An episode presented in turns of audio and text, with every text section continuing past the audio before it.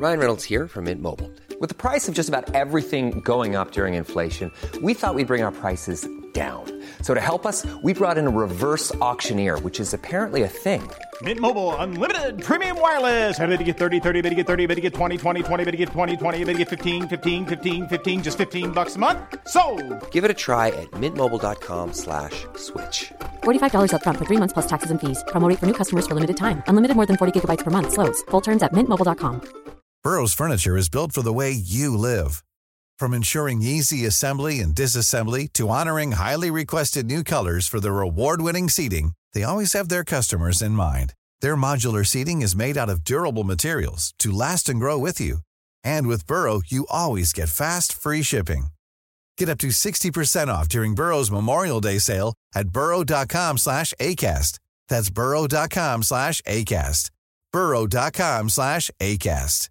Mom deserves the best, and there's no better place to shop for Mother's Day than Whole Foods Market. They're your destination for unbeatable savings, from premium gifts to show-stopping flowers and irresistible desserts. Start by saving 33% with Prime on all body care and candles. Then get a 15-stem bunch of tulips for just $9.99 each with Prime. Round out Mom's menu with festive rosé, irresistible berry chantilly cake, and more special treats. Come celebrate Mother's Day at Whole Foods Market.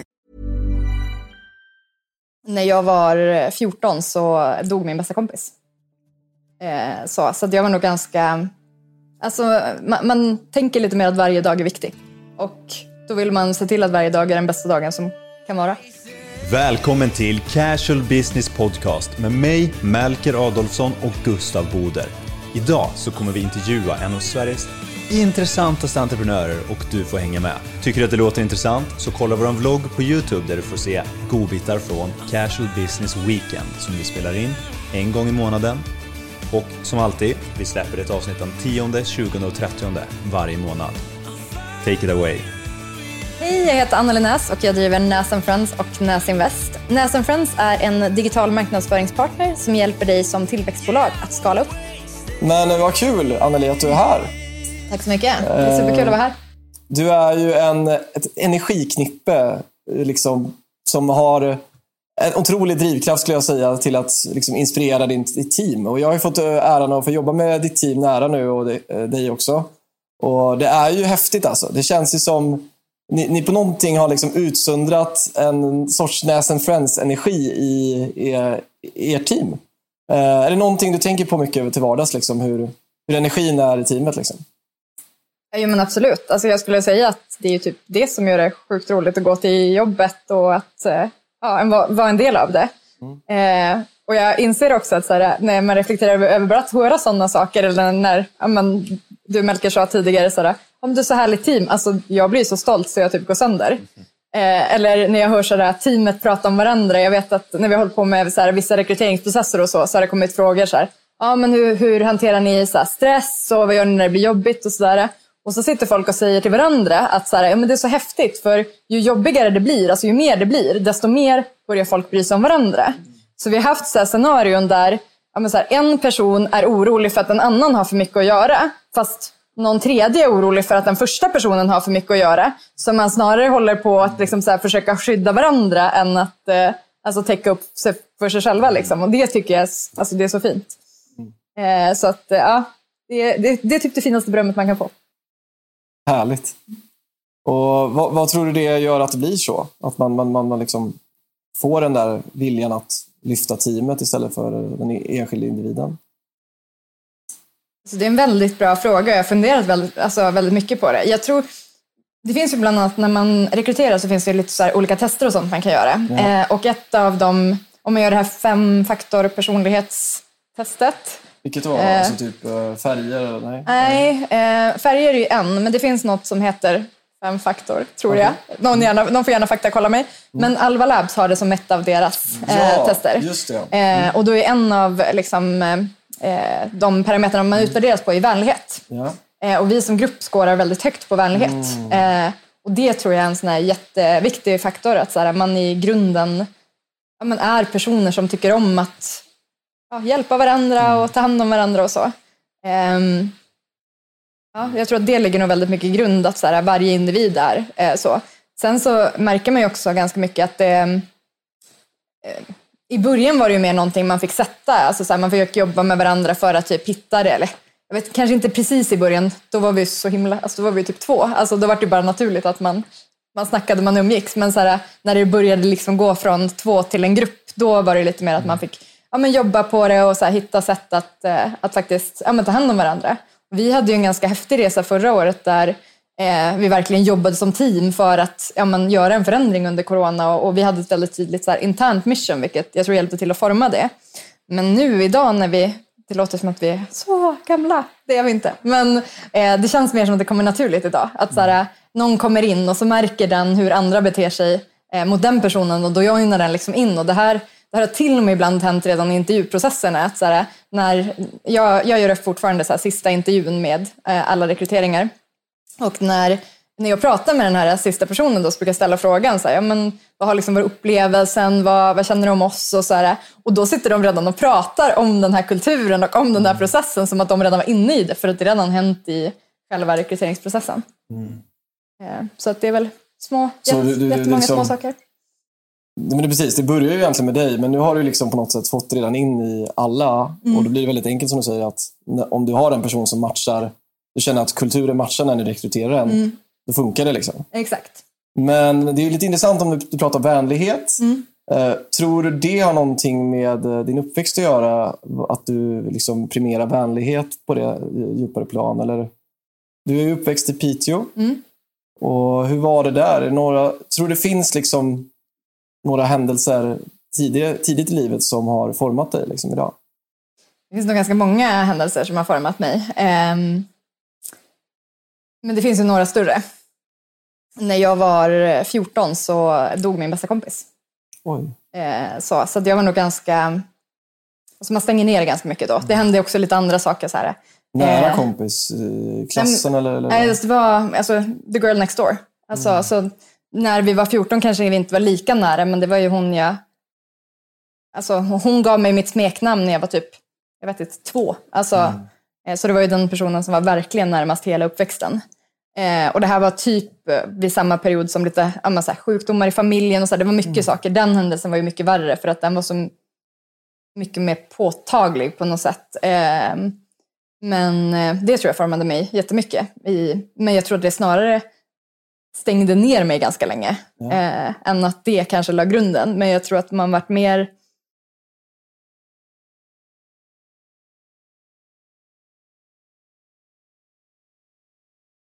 Alltså, man, man, tänker lite mer att varje dag är viktig. Och då vill man se till att varje dag är den bästa dagen som kan vara. Du fick liksom möta döden första gången på riktigt? Liksom. Ja. Mm. Och också, alltså så här, om man dör när man är 14, mm. Alltså, då förstår man också hur, alltså, hur snabbt livet kan bara tas ifrån en. Mm. Eh, alltså, att möta döden när man är liksom 80 eller 70 eller så här, då känns det ändå, det är, det är minst lika tråkigt men personen har åtminstone fått möjlighet att leva. Mm. Så, make the most of it. Vad var det som hände? Eh, nej, hon reste sig upp från soffan och föll ner. Eh, det visade sig att hon hade något eh, hjärtproblem som ingen Alltså, ingen visste om det, ingen hade kunnat förutse det. Ja. Så att det fanns ingen förvarning. Shit. Då var det ingen, precis, ingen, det var bara mm. kom från ena sekunden till den andra. Liksom. Ja. Det är ett litet återkommande tema då, märker jag. Att um, man behöver en livsförändrande händelse nästan för att vakna till liv och våga kanske Först kanske man hamnar i chock som du säger och man kanske blir helt rädd. Liksom. Mm.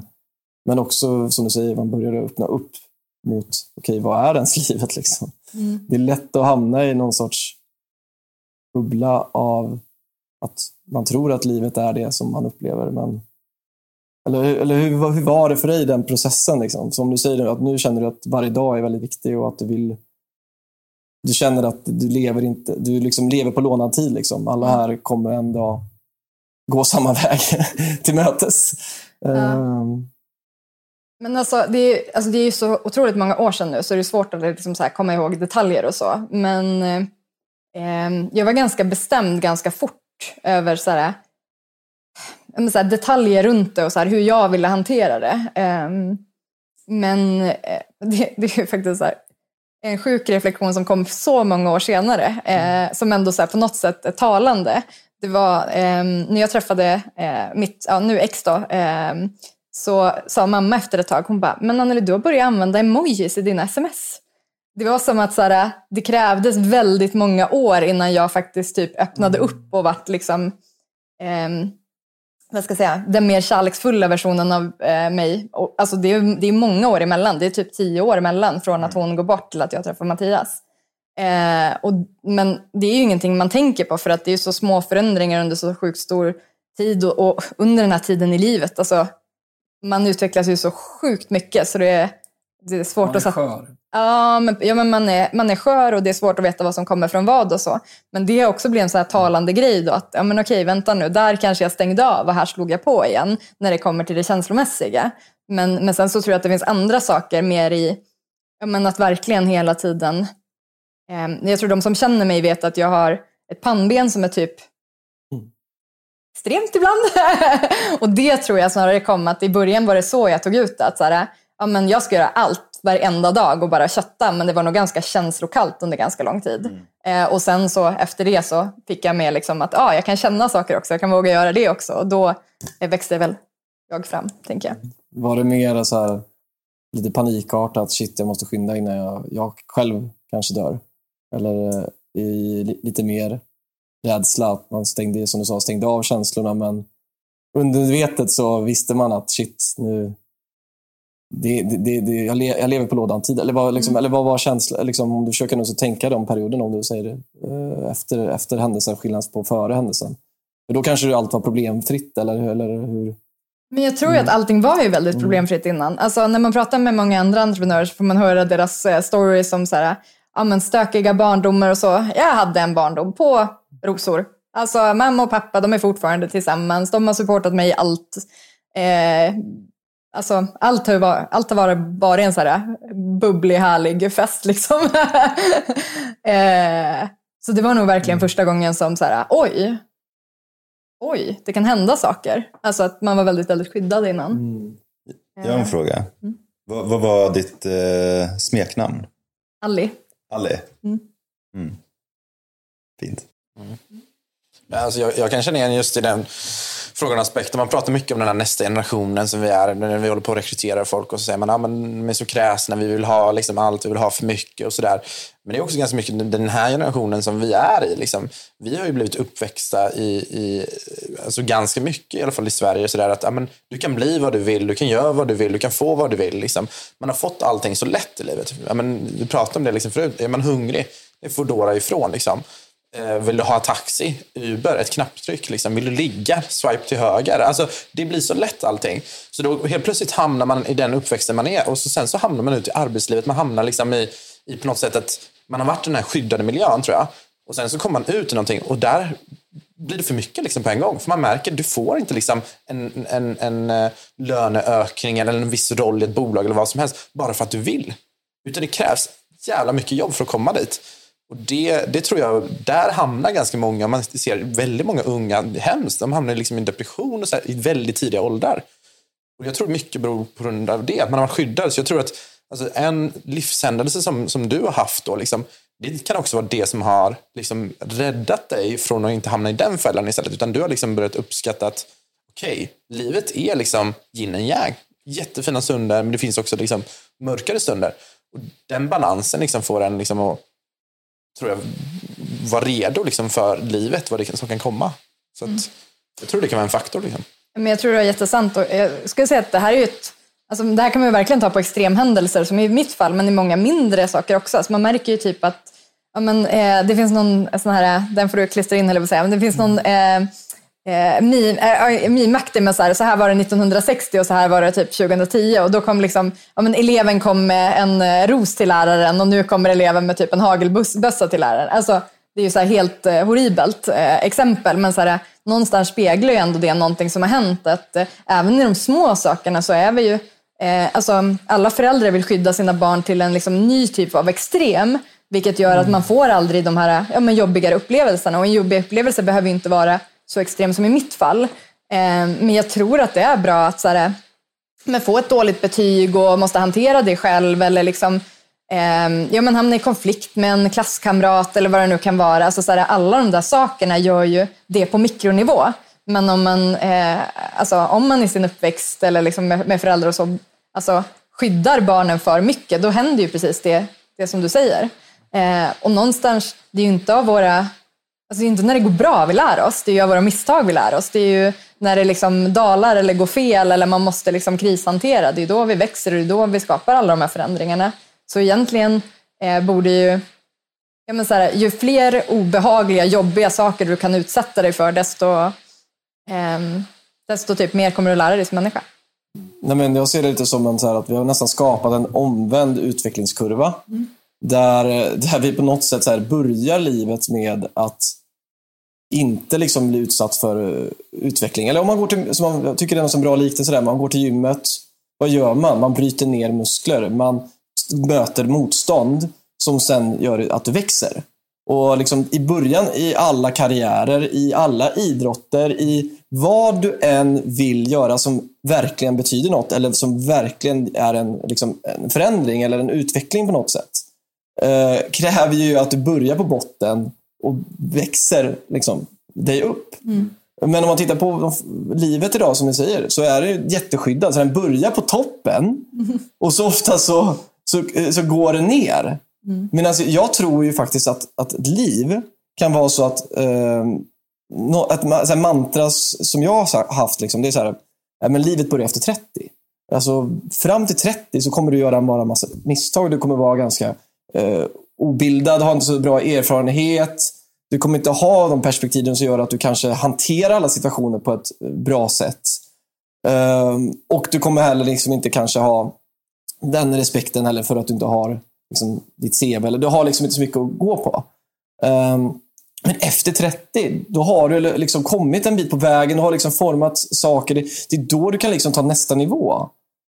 Uh, och den parallellen till att många känner att det, när de är 30 kan stagnera och liksom, vad händer nu? Nu sitter jag fast i någonting eller nu gör jag bara samma saker hela tiden eller nu står det still. Det tror jag är sjukt viktigt att eh, påpeka och eh, reflektera över. För det är ju det är ju bara du som kan påverka det. Och om man inte har ett perspektiv och som ni säger inte har fått några motstånd när man var liten, då tror jag man har blivit så himla undermedvetet triggad på liksom, fel sätt. Se alla de här jobbiga sakerna som skit. Liksom. Ehm, Men det där är ju nog någonting mer liksom, som, du säger, som, ja, som, som har gjort liksom, skillnaden. För vad hände då när du, när du liksom gick gymnasiet? Var det någonting som stack ut eller vad, vad, vad hände efter gymnasiet? Eller vad var det som fick dig liksom att komma in på den här entreprenörsbanan som är så självklar idag? Eh, ja, nej men alltså.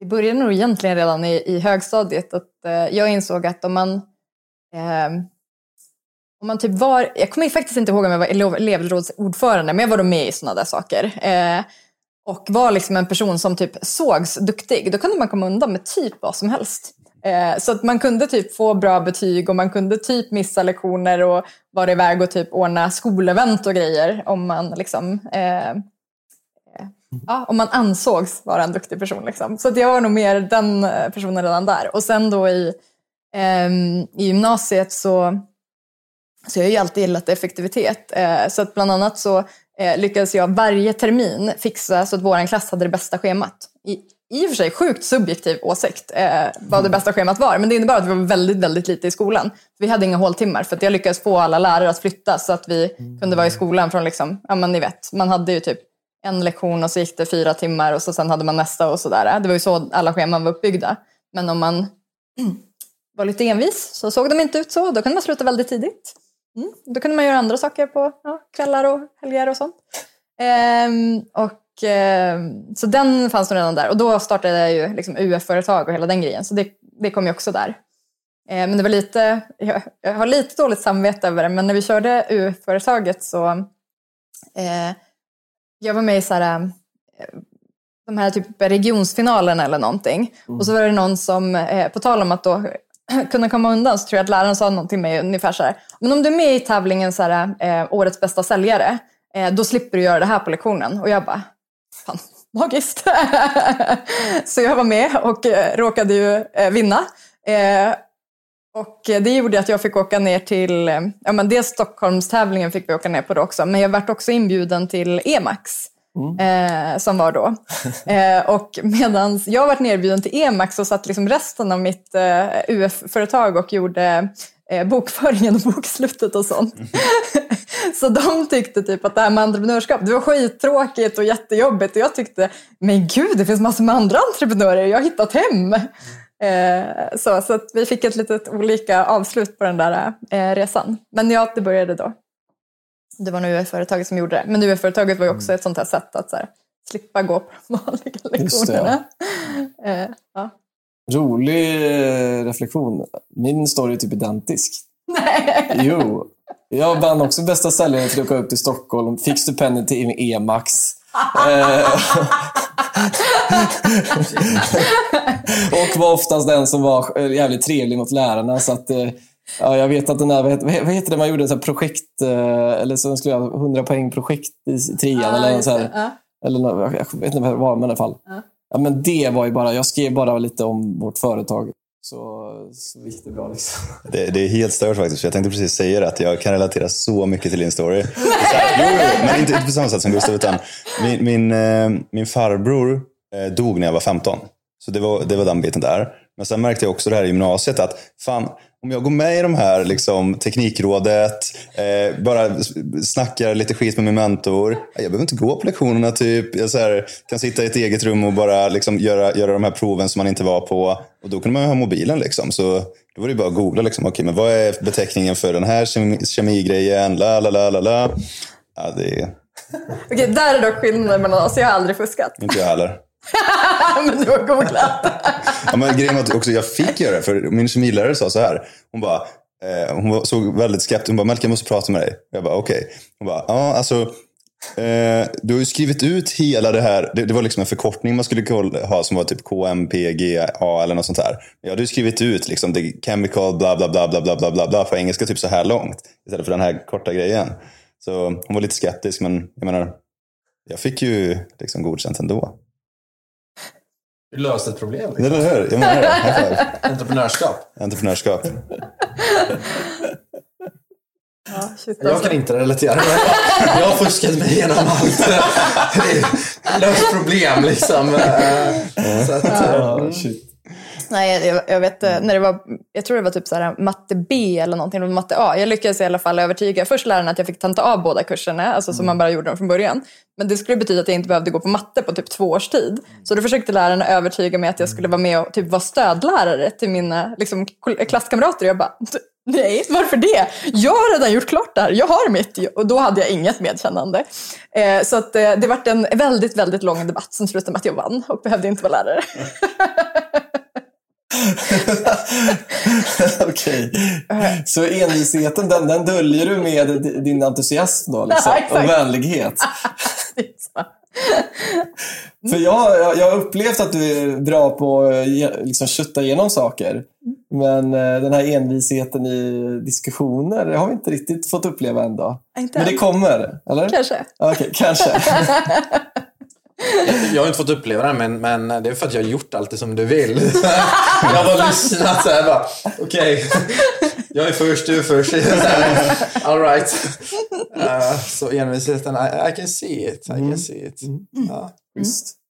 Vad blev liksom det första registrerade företaget efter UF?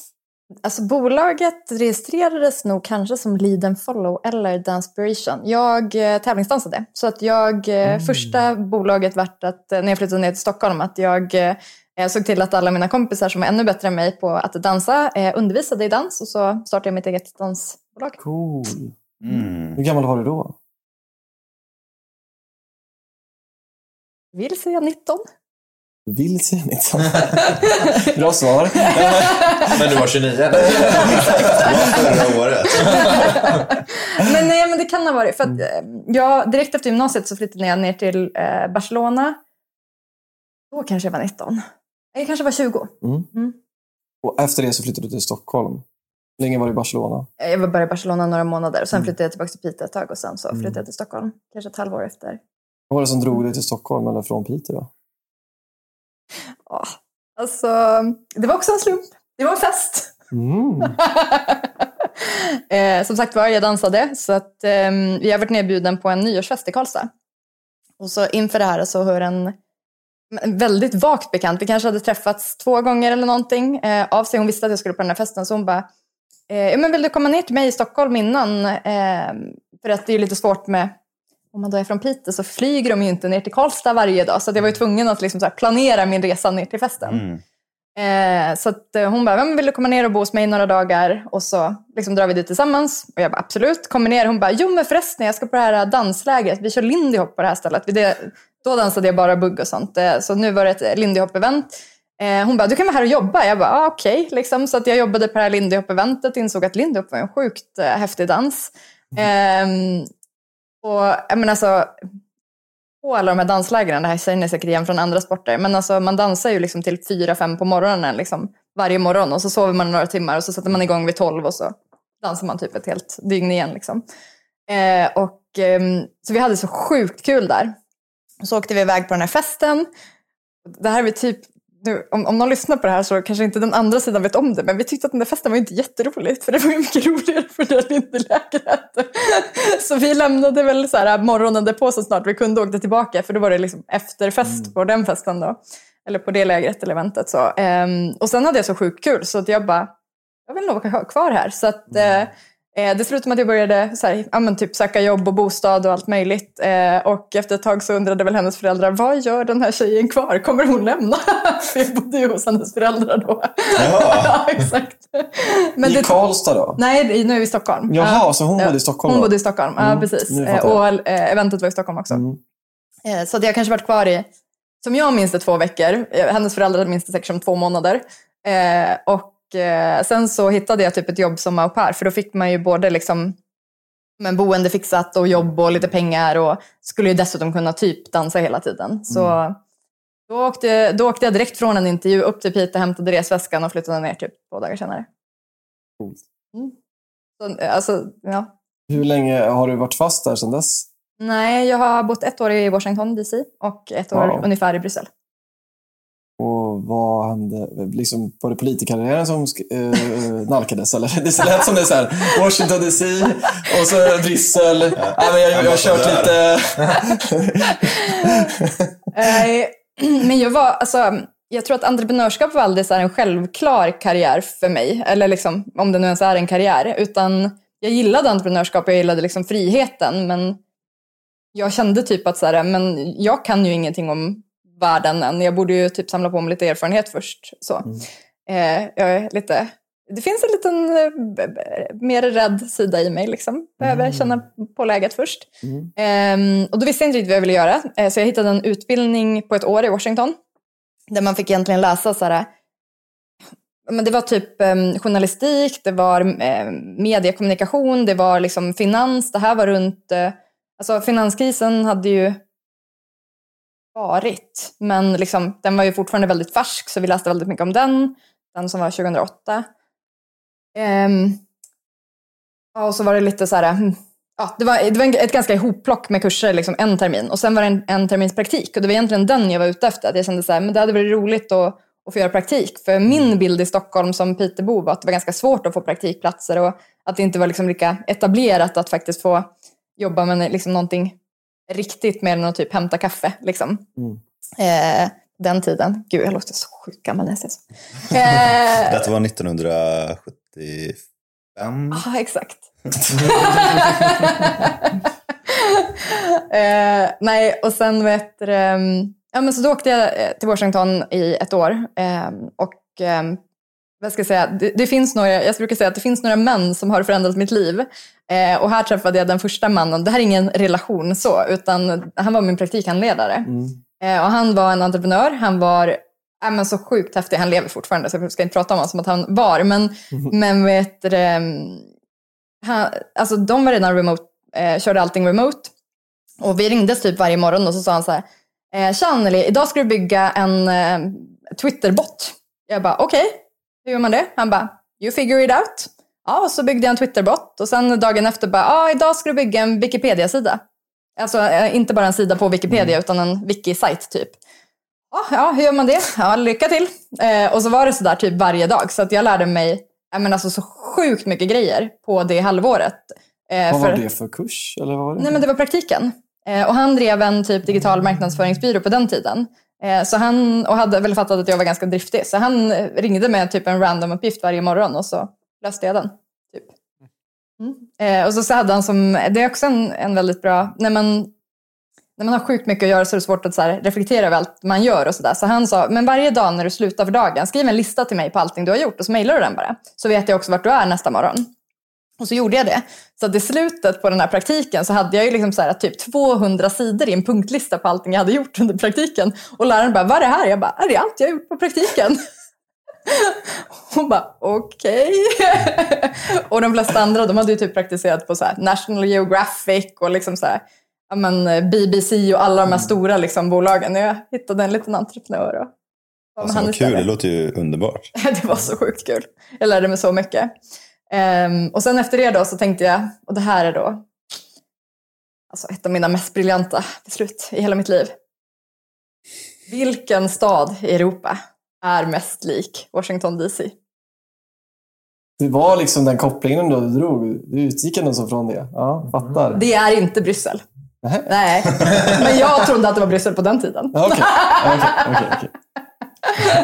Eh, Min logik var då så här, ja men det är nog Bryssel som är mest lik Washington. Kommer till Bryssel, det är ingenting som Washington. Alltså det är den, det mest katastrofala, mest korkade beslutet jag har tagit i hela mitt liv. Alltså, det fanns inga likheter. Washington är så här, ja men superöppet, jättehärligt, man lär känna sjukt mycket människor. Jag brukade säga så här att eh, om du kommer på ett ämne du vill lära dig någonting om, så kan du inom fem dagar få en gratis lunch och en föreläsning om det ämnet I Washington. i Washington. Alltså det är så mycket så här kunskapsutbyte, vad heter det, Wow. så här think tanks, allt möjligt. Ehm, det var verkligen en helt ny, alltså bara värld att vara i. Och så kommer man till Bryssel och så bara, mm, en bekant ska föreläsa där, jag, jag passade på att vara au pair i Bryssel också för att ja, ha någonting att försörja mig med. Eh, så en bekant från Stockholm ska föreläsa där alltså, pappan i au pair-familjen liksom jobbar. Jag fick inte komma in. Jag kände föreläsaren och någon som jobbade på stället fick inte komma in. Alltså Bryssel är den mest stängda platsen jag någonsin varit med om. Alltså det finns inget utbyte om du inte är i klicken liksom. Oj. Om du inte har ett, typ ett EU-pass. Eller vad det heter. Alltså inte EU-pass men såhär, jag jobbar inom kommissionen. Ja, det är liksom bara Mm. eh, inrikes, eller eh, liksom, vad säger man? man, man Klubben för inbördes beundran. Ja, typ. precis. Exakt så. Mm. Tråkigt. Ja, sjukt tråkigt. Så vad gjorde du det halvåret? Du kompenserar för allt du gjorde i Washington genom att åka till Bryssel. Ja, Exakt så. Jag bara, nu är jag så uppfylld som människa så nu ska vi paja det här. Nej, alltså jag passade på att plugga franska och liksom, ja, njuta av livet eh, i övrigt. Och sen så kände jag, nej men alltså Stockholm kanske inte var så dumt om det var Bryssel jag skulle jämföra med. Men fick du lite injektion av liksom amerikansk mentalitet också, kände du? Eller, eller? Ja, men absolut. Mm. Men det var ju, alltså många kan ju tycka att så här, amerikaner är väldigt, eh, men så att relationer är ganska lättsamma och ytliga och sådär. Men jag skulle säga att alltså, men än idag tror jag att jag har mer kompisar i USA än vad jag har i Sverige. Eh, och jag har bott i Sverige ja, Ja. några fler år än vad jag har bott i USA. Det är intressant. Finns det mer skillnader liksom mellan eh, nu ska jag säga, mentaliteten och sådär, i USA och Sverige? Man har ju hört olika delar, men du som har upplevt det liksom, i Washington och Stockholm. Men alltså framförallt, alltså den sociala biten är ju den mest alltså, påtagliga. Jag tror att folk eh, är mycket mer så här inbjudande, man är mer... Alltså okej, om vi umgås i vår lilla entreprenörsklick så är det kanske fler likheter liksom, med så här att man hittar möjligheter, man skapar liksom affärer och så. Men där upplever jag att det är så mer alltså generellt. Eh, man tar med folk eh, till varandra. När, när, ehm, för, för min fördel har ju alltid varit att jag, jag har haft ganska mycket så här privata intressen. Eh, men så här, jag har dansat, jag har haft, eh, alltså, mm, jag håller på med lite med aktier och alltså sådana saker. Så jag har ju ofta haft lite så klickar som man enkelt så kommer in i. Eh, så att jag vet när jag flyttade till Washington så började jag dansa där också. Och helt plötsligt hade jag liksom hur mycket vänner som helst. För att så här, de fattade ju att jag var ny och så tog de med sig mig och så, ja men, eh, för att de liksom såg att jag, jag var ny på den platsen. Och det kan jag känna kanske inte finns i Sverige framförallt, eh, som det finns där. De är duktiga på att nätverka. ja men verkligen. Det, det har man ju lite i Stockholm då, att man introducerar varandra och man träffar varandra. Mm. Eller så här, om, Om jag är på ett mingel med dig till exempel och det kommer någon som jag känner så börjar jag ju med att introducera er för varandra. Men det är någonting som är fascinerande när jag kom tillbaka till Lidköping här och hade bott i Stockholm i sex år. Eh, Och så började jag liksom träffa polare och så kom det någon som jag inte kände. Så ställer de sig och pratar liksom i fem minuter och så står jag där som tredje hjulet. Liksom. Och det är ju någonting som känns som att det gör man ju, alla som jag pratar med som uppväxt i småstäder känner igen det.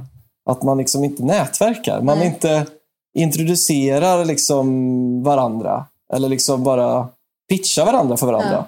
Vilket jag tycker är så fantastiskt i Stockholm och ja, USA är de ju ännu mer Mm. bra, bättre på det. Liksom. Ja, men verkligen. Det var så roligt. Det här var faktiskt inte när jag bodde där, men jag åkte tillbaka till Washington ganska mycket de åren efter. Liksom. Nu har de flesta av mina vänner, eller vänner spridit sig runt om i USA, så det är lite svårare att åka och hälsa på liksom, klicken. Men på den tiden var ganska många kvar. Eh, och då vet jag att jag skulle och käka middag hos en kompis, men eh, jag tänkte att jag gick förbi mitt favoritcafé innan, och så hinner jag göra lite jobb.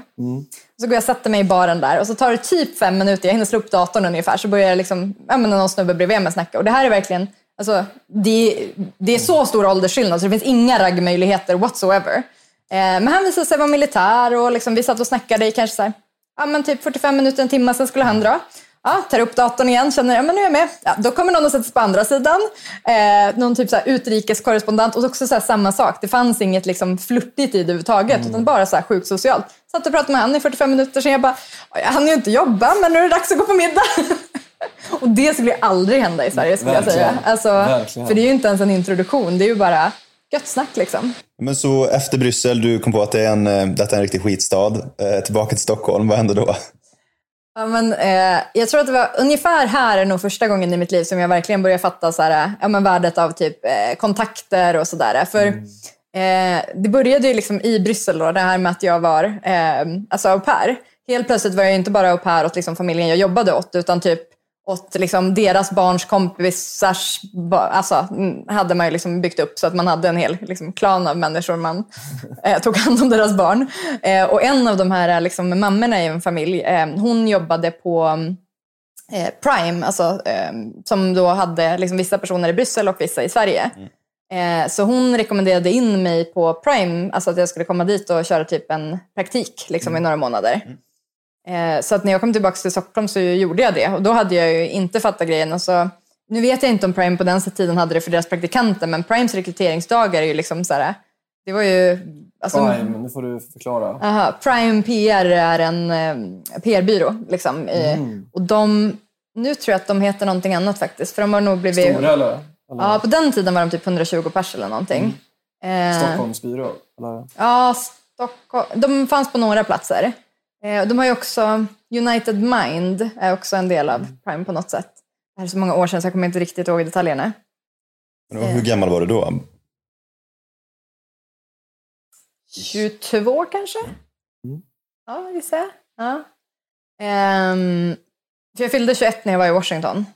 Jag fyllde på hösten så jag borde vara typ 22-23ish. Så jag var där i några månader, praktiserade. Eh, och det var ju också en så sjukt rolig upplevelse. För den här eh, entreprenören då i, eh, Washington. i Washington, han hade ju lärt mig en massa saker och Stockholm låg ju så sjukt mycket efter. Så när jag kom till min praktik på Prime, då, kunde jag, då visste jag ju liksom hur man jobbade med Foursquare och Govalla och alla i Stockholm var så här, det här är nya grejer. Och jag bara, är det?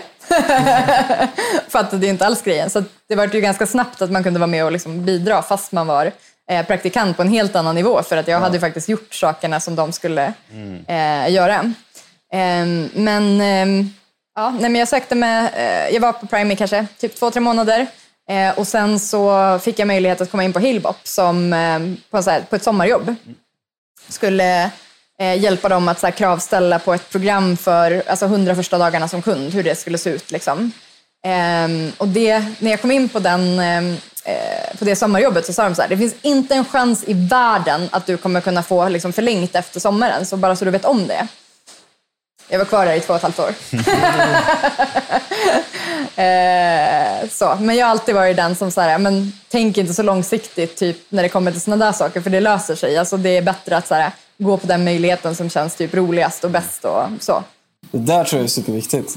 Alltså att man verkligen tror på att man kan göra en påverkan. Och alla de där liksom formaliteterna som det faktiskt är, där man säger att nej men vi kan inte göra bla bla bla. Det är ju bara för att skydda deras eget skinn. Vem vill inte ha en person som är driven? Som, som har presterat och som jag känner mig eh, trygg med och har, har fått en bra relation med. Det, är ju all, det är ju alla boxar. Vad spelar det för roll då egentligen vad du har haft för erfarenhet eller CV om allt annat stämmer? Men det går ju inte att veta på förhand. Det, är aldrig, det skulle ju aldrig vara någon som... Eller ja, vi kanske eh, ha, ha, skulle göra, skriva en annons där vi ändå så beskriver det. Men det är väldigt sällan man ser en rekryteringsannons där man säger liksom Strunt i CV, strunt i allt. Liksom. Här går vi på känsla. den, den, den, den, den pitchen har man inte hört så många gånger. Nej, nej. nej men verkligen. Men det är ju det man gör i slutändan oftast. Det är det jag menar. Och det Ja. blir ju bara konsekvensen av att som du, gör, som, som du gjorde där, tog chansen. Liksom. Ja, exakt. Ja, ja. Vad hände? Du jobbade där då i två och ett halvt år. Mm. Och sen då? Ehm, men sen, alltså, grejen var att den stora saken jag gjorde under den här tiden, det var att vi byggde eh, vi byggde eh, en responsiv sajt, vilket, och det här är liksom 2012 kanske. Så vad jag, när jag gjorde en liksom marknadsskanning av liksom responsiva sajter vid den tidpunkten, då hittade jag tre. Det var våran och det var två stycken klädmärken. Liksom. Så vi var ju väldigt tidiga alltså på det. Det fanns eh, responsiva sajter som inte var e-handelssajter, men det var de enda e-handelssajterna som var responsiva. Eh, Och bara för att förklara, responsiva sajter, alltså anpassade för olika plattformar. Alltså mobil och eh, internet. Ja. För det var, alltså det var en fråga jag drev ganska hårt på den tiden. Att så här, det var ju, alltså iPhone var ju på typ 3GS då. Och jag bara, vi ska sälja mobiler i mobilen. De bara, alltså det är inte lite tidigt. Så jag gjorde liksom ett case på det och så lyckades vi genomföra det och då fick jag bygga hela sajten responsiv och sådär. Eh, så då eh, vart jag lite, jag vet inte riktigt hur det gick till, men jag vart typ headhuntad till det bolaget som hade byggt de andra två. Eh, och det tyckte jag var sjukt häftigt för att ja, men, de var ju före mig. Så vi måste ju gå dit de bästa är. Eh, och det var en, ett e-handelsföretag som heter Young Skilled som också byggde en plattform som då, på den tiden hette den Silk, nu heter den Centra. Eh, och jag skulle egentligen in och hjälpa till att eh, utveckla den plattformen för att eh, då var jag lite så här, men jag vill nog inte jobba med liksom, webb bara, jag vill gärna jobba med liksom, digitala produkter typ. Så jag, det passade väldigt bra. Jag fick liksom, komma in i en miljö där jag kände att jag kunde bidra med någonting men fick också göra en, lite av en flyttning mot, eh, ja, mot det jag ville helt enkelt. Eh, men jag var typ där i två veckor. Sen eh, hade de ett annat bolag liksom, i koncernen eh, som hette Detectify. Eh, och Detectify var ju så här, ja, go hack yourself before someone else does. En, ja, men en plattform för att utveckla säkerhet på sajter och produkter och sådär. Och eftersom att en, det hade hänt en grej på alltså, tiden jag var på Halebop som var en av anledningarna tror jag till varför jag vart förlängd. För att ja, jag tog action kan man säga. Eh, Nu får du berätta. Det är, så här, det är de här momenten, jag tänkte säga, vad är det för grejer som format dig? Eller fått, liksom, vad är det som är vad är det de här stepping stones liksom, som, som har gjort att du kanske har kommit dit du är idag? Men eh, det var... Eh, alltså det här var väldigt tidigt. Jag kommer faktiskt inte ihåg om jag fortfarande var praktikant eller inte, men jag var i alla fall inte ansvarig för Hillbop site på den tiden. Eh, men eh, den blir hackad på något sätt. Jag kommer inte ihåg exakt. Jag vet inte om det var liksom, kommentarsfältet eller någonting runt betalning eller, eller något sånt där. Men eh, det fanns ingen som var ansvarig på sajten på den tiden för att sajterna hade ju inte alls samma fokus som eh, de har idag. Och hela typ ledningsgruppen var så här, ja, ja men det är någonting som händer men det fixar vi lite. Så här, vi går in och tar den här workshopen och jag bara, no you don't. Liksom. Så att jag fick alla typ, ja, men, gå in i krishanteringsmode och fixa det istället för att ja, tänka att IT hanterar det. Och det var liksom en av de sakerna som, eller det ledde ju till att jag varit ansvarig för hela Halebops digitala sajter och allt sånt. För att de insåg att oj, det kanske vi behöver någon som äger. För, Liksom. för du fick dem att förstå allvaret. Liksom. Ja, För exakt. vad, vad, hade, eller vad skulle konsekvenserna blivit? Liksom? Men alltså framförallt är det ju, alltså, om man blir hackad och liksom får, eh, att det läcker kunduppgifter eller kortuppgifter eller vad det skulle kun- kunna vara, då får man ju lite smäll på ryktet. Liksom. Eh, så det gällde ju att så här, först täppa till hålet så fort som möjligt och sen se till vad som hade eh, ja, men vad som faktiskt hade läk, läckt och kontakta dem. Och, alltså, eh, ja, men det är ju polisanmälan och hela den grejen. Så att, men det var ju aldrig någonting jag hade gjort. Det var ju bara logiskt tänkande. Typ, vi läcker någonting, stäng hålet, vad är drabbat? Alltså, ehm, så. Och det gjorde ju då att när eh, Detectify behövde hjälp, någon som kunde ta tag i och eh, leda det. Det var liksom grundat av men, fyra stycken hackers eh, som kanske ja, men, var mer hackers än vad de var entreprenörer på den tiden. Idag är de väldigt mycket entreprenörer. Ehm, så um, då gick jag in och, och ledde det under ett år egentligen och var med i ett eh, pro program som hette Born Global. Så vi åkte till San Francisco och eh, ja, där finns det några sådana sjuka människor man fick träffa. Ehm, ni vet Steve Blank? Han som har skrivit den här stora The Entrepreneurs uh, Manual. Den här vi, Jag är så dålig på namn. Jag har Ah, aning. Det finns en stor så här, The Startup Owners Manual som är en gigantisk bok. Liksom. Eh, jag har suttit i hans eh, vardagsrum i San Francisco och lyssnat på han berätta eh, om ja, men typ entreprenörskap. Så här, Coolt. ja, men så här, häftiga minnen som man aldrig kommer eh, glömma bort. Och det var en del av det här Born Global-programmet då, som vi körde under ett, eh, ett år. Så. Men sen lämnade jag eh, Detectify eh, efter ett år och startade eget. Och vad startade du då? Eh, då, jag måste tänka här i historien. Ja, men då var det nog först eh, en barnklädesbutik. Eh, så vi ville, det som Sellpy gör egentligen, det ville vi göra för barnkläder. Jaha. Ja, eh, Återanvända dem liksom, för att Mm. man använder dem så kort tid. Liksom. Exakt. Så man säljer begagnade. Då. Jag tror det har kommit en startup som gör det nu. Jag läste det typ i förra veckan. Att Ja, men jag tror också att det de kommer någon ny. precis liksom bara, detta är en untapped market. Ja, exakt. Ja. Du var Eh, lite tidigare då. vi var lite tidigare så. Ja. Och, Men var det ditt första aktiebolag då? Eller, eller vad blev det för bolagsform? Eh, nu måste jag nästan komma ihåg. Jo, eh, fast nej, jag, alltså så här, när jag klev av så ehm, jag började faktiskt bara med att konsulta. Eh, först, eh, jag vet att jag, jag klev av Detectify typ en fredag och måndagen därpå var jag fullbelagd som konsult för att jag ville liksom ha lite tid att lista ut. Och sen kom typ den här e-handeln, den växte upp väldigt snabbt på sidan om. Men då vart eh, e-handelssajten ett dotterbolag till mitt, min konsultlåda som var mitt första aktiebolag. Ja. Eh, och ehm, ja, men jag hittade typ, alltså Gustav som jag drev det med, han eh, hade precis hoppat av som, han har typ varit i Hammarby fotbolls, någon sån här eh, viktig roll. Jag kan ingenting om fotboll. så vi typ träffades och bollade lite idéer och så körde vi igång det ihop. Alltså vi tog typ en fika och sen startade vi företag. Eh, Fast det var härligt. Ja, exakt.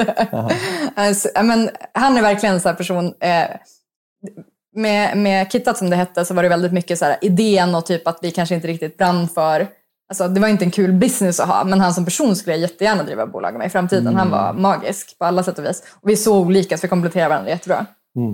Eh, men... Eh, Är det bra tycker du? Att vara olika? Ja, men det skulle jag säga. Mm. Ja. Hur gjorde det sig att det funkade bra för er då, fast ni var så olika då? Men vi hade nog samma liksom, mål och ambitioner. Vi hade bara olika skills att ta oss dit. Så. Så man måste vara lika i mindsetet då? Eller Men, alltså- man, man alltså, måste hur- vara på, på väg mot samma sätt. Alltså på väg mot samma ställe. Men sen hur man tar sig dit är det skönt att ha. Så visionerna behöver vara synkade typ? Ja. Ehm, för det är ju intressant det där hur man bygger liksom, team. Och, Mm. ehm, precis. Jag tror man måste ha liksom, visionerna synkade väldigt mycket ändå. Mm. Ehm, mm, Ja, nice. men verkligen. Um, ja, men, och det, alltså det här var ju, eh, om, om man nu läser Lean Startup och gillar dem, alltså vi gjorde det all in. Alltså vi satte upp, eh, eh, vi åkte på loppisar och sa att vi var ett par som hade precis flyttat tillbaka från typ Singapore, tror jag vi gjorde en story på. På tal om att eh, det är typ så mycket jag har ljugit i mitt liv, eller vad säga. Eh, och så köpte vi så här, alltså när någon stod på loppis, vi köpte liksom allt de hade. Inte bara så här några plagg, utan vi bara, vi tar hela den här IKEA-cashen liksom. Eh, och så snurrade vi upp allting på Tradera. Eh, så att vi, alltså, på den tiden hade vi ingen egen sajt. Så, så ni hasslade alltså barnfamiljer? Vi hasslade barnfamiljer. den njuter du av nu va? Musik för mina öron. Eh, och så la vi upp så här, i varje Tradera-annons så la vi upp då beskrivning på plagget som vi fotade. Vid den här tiden så, eh, jag och min eh, dåvarande pojkvän hade liksom, vi hade flyttat ihop i min lägenhet men vi hade för hans lägenhet. Så att eh, hans lägenhet var vårt första liksom, kontor slash lager slash allting. Eh, så vi fotade kläderna, la upp beskrivningar och så i slutet av varje annons så skrev vi typ så här, men vill du skicka in dina eh, kläder så hjälper vi dig sälja dem. Och så hade jag snart upp en ni vet, så här, Wordpress landing page där man då kunde ja, men få in eh, ja, men lite eh, mailadresser och sånt där. Och så körde vi liksom och det här är nog, på tal om diskussionen igår, den värsta bokföringsresan jag har haft att lösa. När man bara så här, hmm, hur hanterar man kommission och liksom, eh, utdelning till olika personer när liksom värdet på varje transaktion är typ 20 spänn. Alltså det är så mycket transaktioner. Eh, nej men och sen körde vi det i kanske, jag vet inte, eh, ett Hur administrerade ni det? Det måste ha varit otroligt. Ja, vi byggde en plattform för det till slut. okej, ja, eh, så den finns nog kvar någonstans också. Mm. Om jag vill återuppliva gamla minnen eller så. Eh, men vi kanske körde ett halvår eller någonting sånt. Eh, sen, eh, jag konsultade ju, så, här, så jag körde det här 50% och så konsultade jag 50% så att jag liksom fick lön för man tjänar inte så mycket pengar på barnkläder. Eh, och ehm, Gustav körde väl också på, sen, han hade ju barn och familj och sådär så att han var väl lite med såhär, men jag, det verkar inte som att det händer så mycket här, vill du köra vidare själv? Eller liksom, det- var väl att runraten för att eh, få det att skala var liksom för lång. Eh, så jag tänkte, ja men okej, jag kör vidare själv. Så att jag liksom köpte ut han, ehm, eh, kastade upp hela lagret till Pite. Så att eh, morsan och farsan fick eh, packa barnkläder, för att det hade jag inte tid med. och sen så körde jag det kanske ett halvår till, byggde den där plattformen. Ehm, och sen så var jag någonstans så här, men det här är ju en sjukt tråkig business. Alltså jag vill inte sälja barnkläder. Eh, så att jag lärde mig väldigt mycket av liksom marknadsföringen, bygga bolag och sådär. Men eh, så här, jag tror det mesta jag tog med mig från den var så här, nästa gång jag ska starta företag, Mm. kan det vara bra att göra en kalkyl på det också? Och typ så här, vill jag vara i business i det här? Liksom. Mm. Eh, så det kanske varit ett och ett halvt år. Två år. Också extremt relatable för min del. Alltså. Mm. Att, att man, man lätt kan bli uppsugen av en bra idé, Mm. men så märker man det här brinner jag inte för. Nej, exakt så. Ja, men inga barnkläder mer. Alltså. Det, det, det, det kommer inte något som du tar upp eh, igen. Nej, Nej. Eh, klar med den resan. Ja, schysst. Mm. Men har du gjort några mer sådana här startup-resor som kanske bara var en bra lärdom? Liksom? Eller? Mm, men efter eh, barnkläderna så hakade jag på ett eh, Malmöbolag, egentligen att bygga ett verktyg för att mäta värdet på marknadsföring var liksom idén. Ja. Eh, så vi gjorde någonting, tänker typ Google Data Studio meets Supermetrics meets eh, eh, HubSpot. Fast bara HubSpot-delen i att faktiskt mäta marknadsföringen. Liksom. Eh, så vi drog in data från massor med olika verktyg och så försökte vi liksom modellera den så att man skulle förstå ja, men, om jag gör det här så får jag så här mycket tillbaka. Och att man, utmaningen med marknadsföring är ofta att man inte ser effekten direkt. Liksom. Så det vi försökte göra var ju att man skulle tidigare kunna se indikationer på effekt på alltså slutresultatet även Coolt. tidigare. Hur gjorde du det då? Vad sa du, när? Hur, hur, Hur? gjorde du det? Ja, alltså jag var ju inte utvecklaren. Men, men tanken var väl eh, att genom att så här, både om man, om man börjar längst ut i tratten med så här, okej om vi får ett köp så är det här köpet värt så här mycket. Okej, vad gör man på vägen till det köpet och hur kan vi hitta liksom, attributioner och kanske sätta värde på dem och sen försöka liksom, ja, räkna ut det. Vi, jag skulle säga att vi kom ju så långt att vi hade en rätt bra liksom, dashboardtjänst. Men eh, när det just var det här värdeuträkningen så var ju den så här, ja men den var inte hela vägen i mål, absolut inte. Fattar. Eh, men sen så kom ju både Google Data Studio och så sen kom ju, eh, ja men det var ju fler sådana här Geckoboard och Clipfolio och sådär. Och eftersom att vi, den delen vi ville lägga till, den var ju väldigt svår att liksom göra.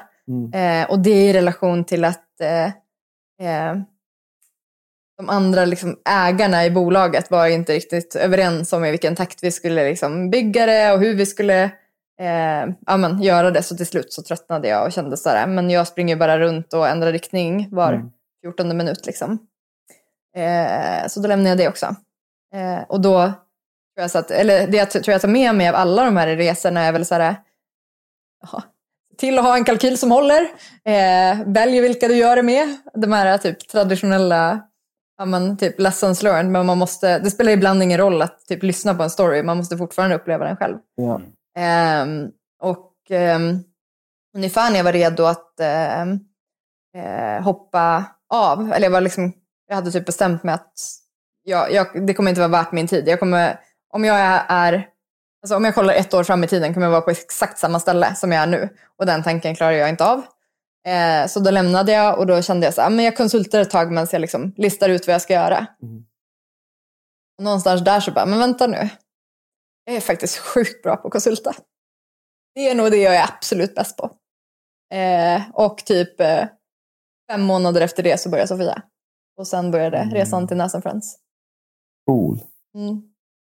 Sofia var din första äh, anställda då Ja. i Nessa Friends. Ja. Sofia är grym alltså. Alltså Sofia är one of a kind. Jag hade, Nas Friends hade aldrig varit det där idag utan Sofia. Wow. Vad är Nas and Friends? Nas Friends är, vi kallar oss en digital partner eh, och vi hjälper tillväxtbolag att skala upp deras marknadsavdelningar. Eh, och egentligen, ja, inte bara marknadsavdelningarna, men leveransen från marknad. Men skala upp, eh, det kan man göra på många olika sätt. Mm. Hur hjälper ni till med det? Vi hjälper till på lite olika sätt beroende på liksom vart bolaget är och så. Men vi har väl, eh, över tid har vi börjat inse att är de flesta bolagen behöver ju x antal steg när man ska eh, egentligen etablera sin eh, datadrivna marknadsföring. Eh, först behöver du säkerställa att du liksom har Ja, absolut först måste du ha någonstans att driva trafik. Och sen måste du säkerställa att du har tracking och kan mäta den trafiken du behöver. Och sen behöver du också säkerställa att du har rätt innehåll och ja, men, att du har liksom SEO-anpassat och att du har länkar in och så. Man behöver liksom sätta en foundation, du behöver börja eh, testa en massa saker, du behöver veta, jag tar de här verkligen inte i ordning, men du behöver veta vilka personas eh, du vill jobba mot, du behöver testa olika kanaler, du behöver utforma dina budskap. Alltså det finns massor med bas du måste lägga för att ens kunna eh, ja, men jobba datadrivet skulle jag säga. Eh, och vi hjälper eh, kunder att göra det, för vi har gjort det väldigt många gånger nu. Eh, och så gör vi det på ett sätt så att samtidigt, parallellt med liksom sakerna vi utför, så hjälper vi också till att bygga upp liksom, de interna teamen. Så våran tanke är ju så här, eh, en, en, alltså drömmen är ju typ att kunden ska komma in, kanske inte ha någonting på plats och när vi lämnar så har de typ ett fullfjädrat eget inhouse marknadsteam som eh, gör det som vi har lagt grunden för. Det är ju liksom, då har vi gjort hela resan.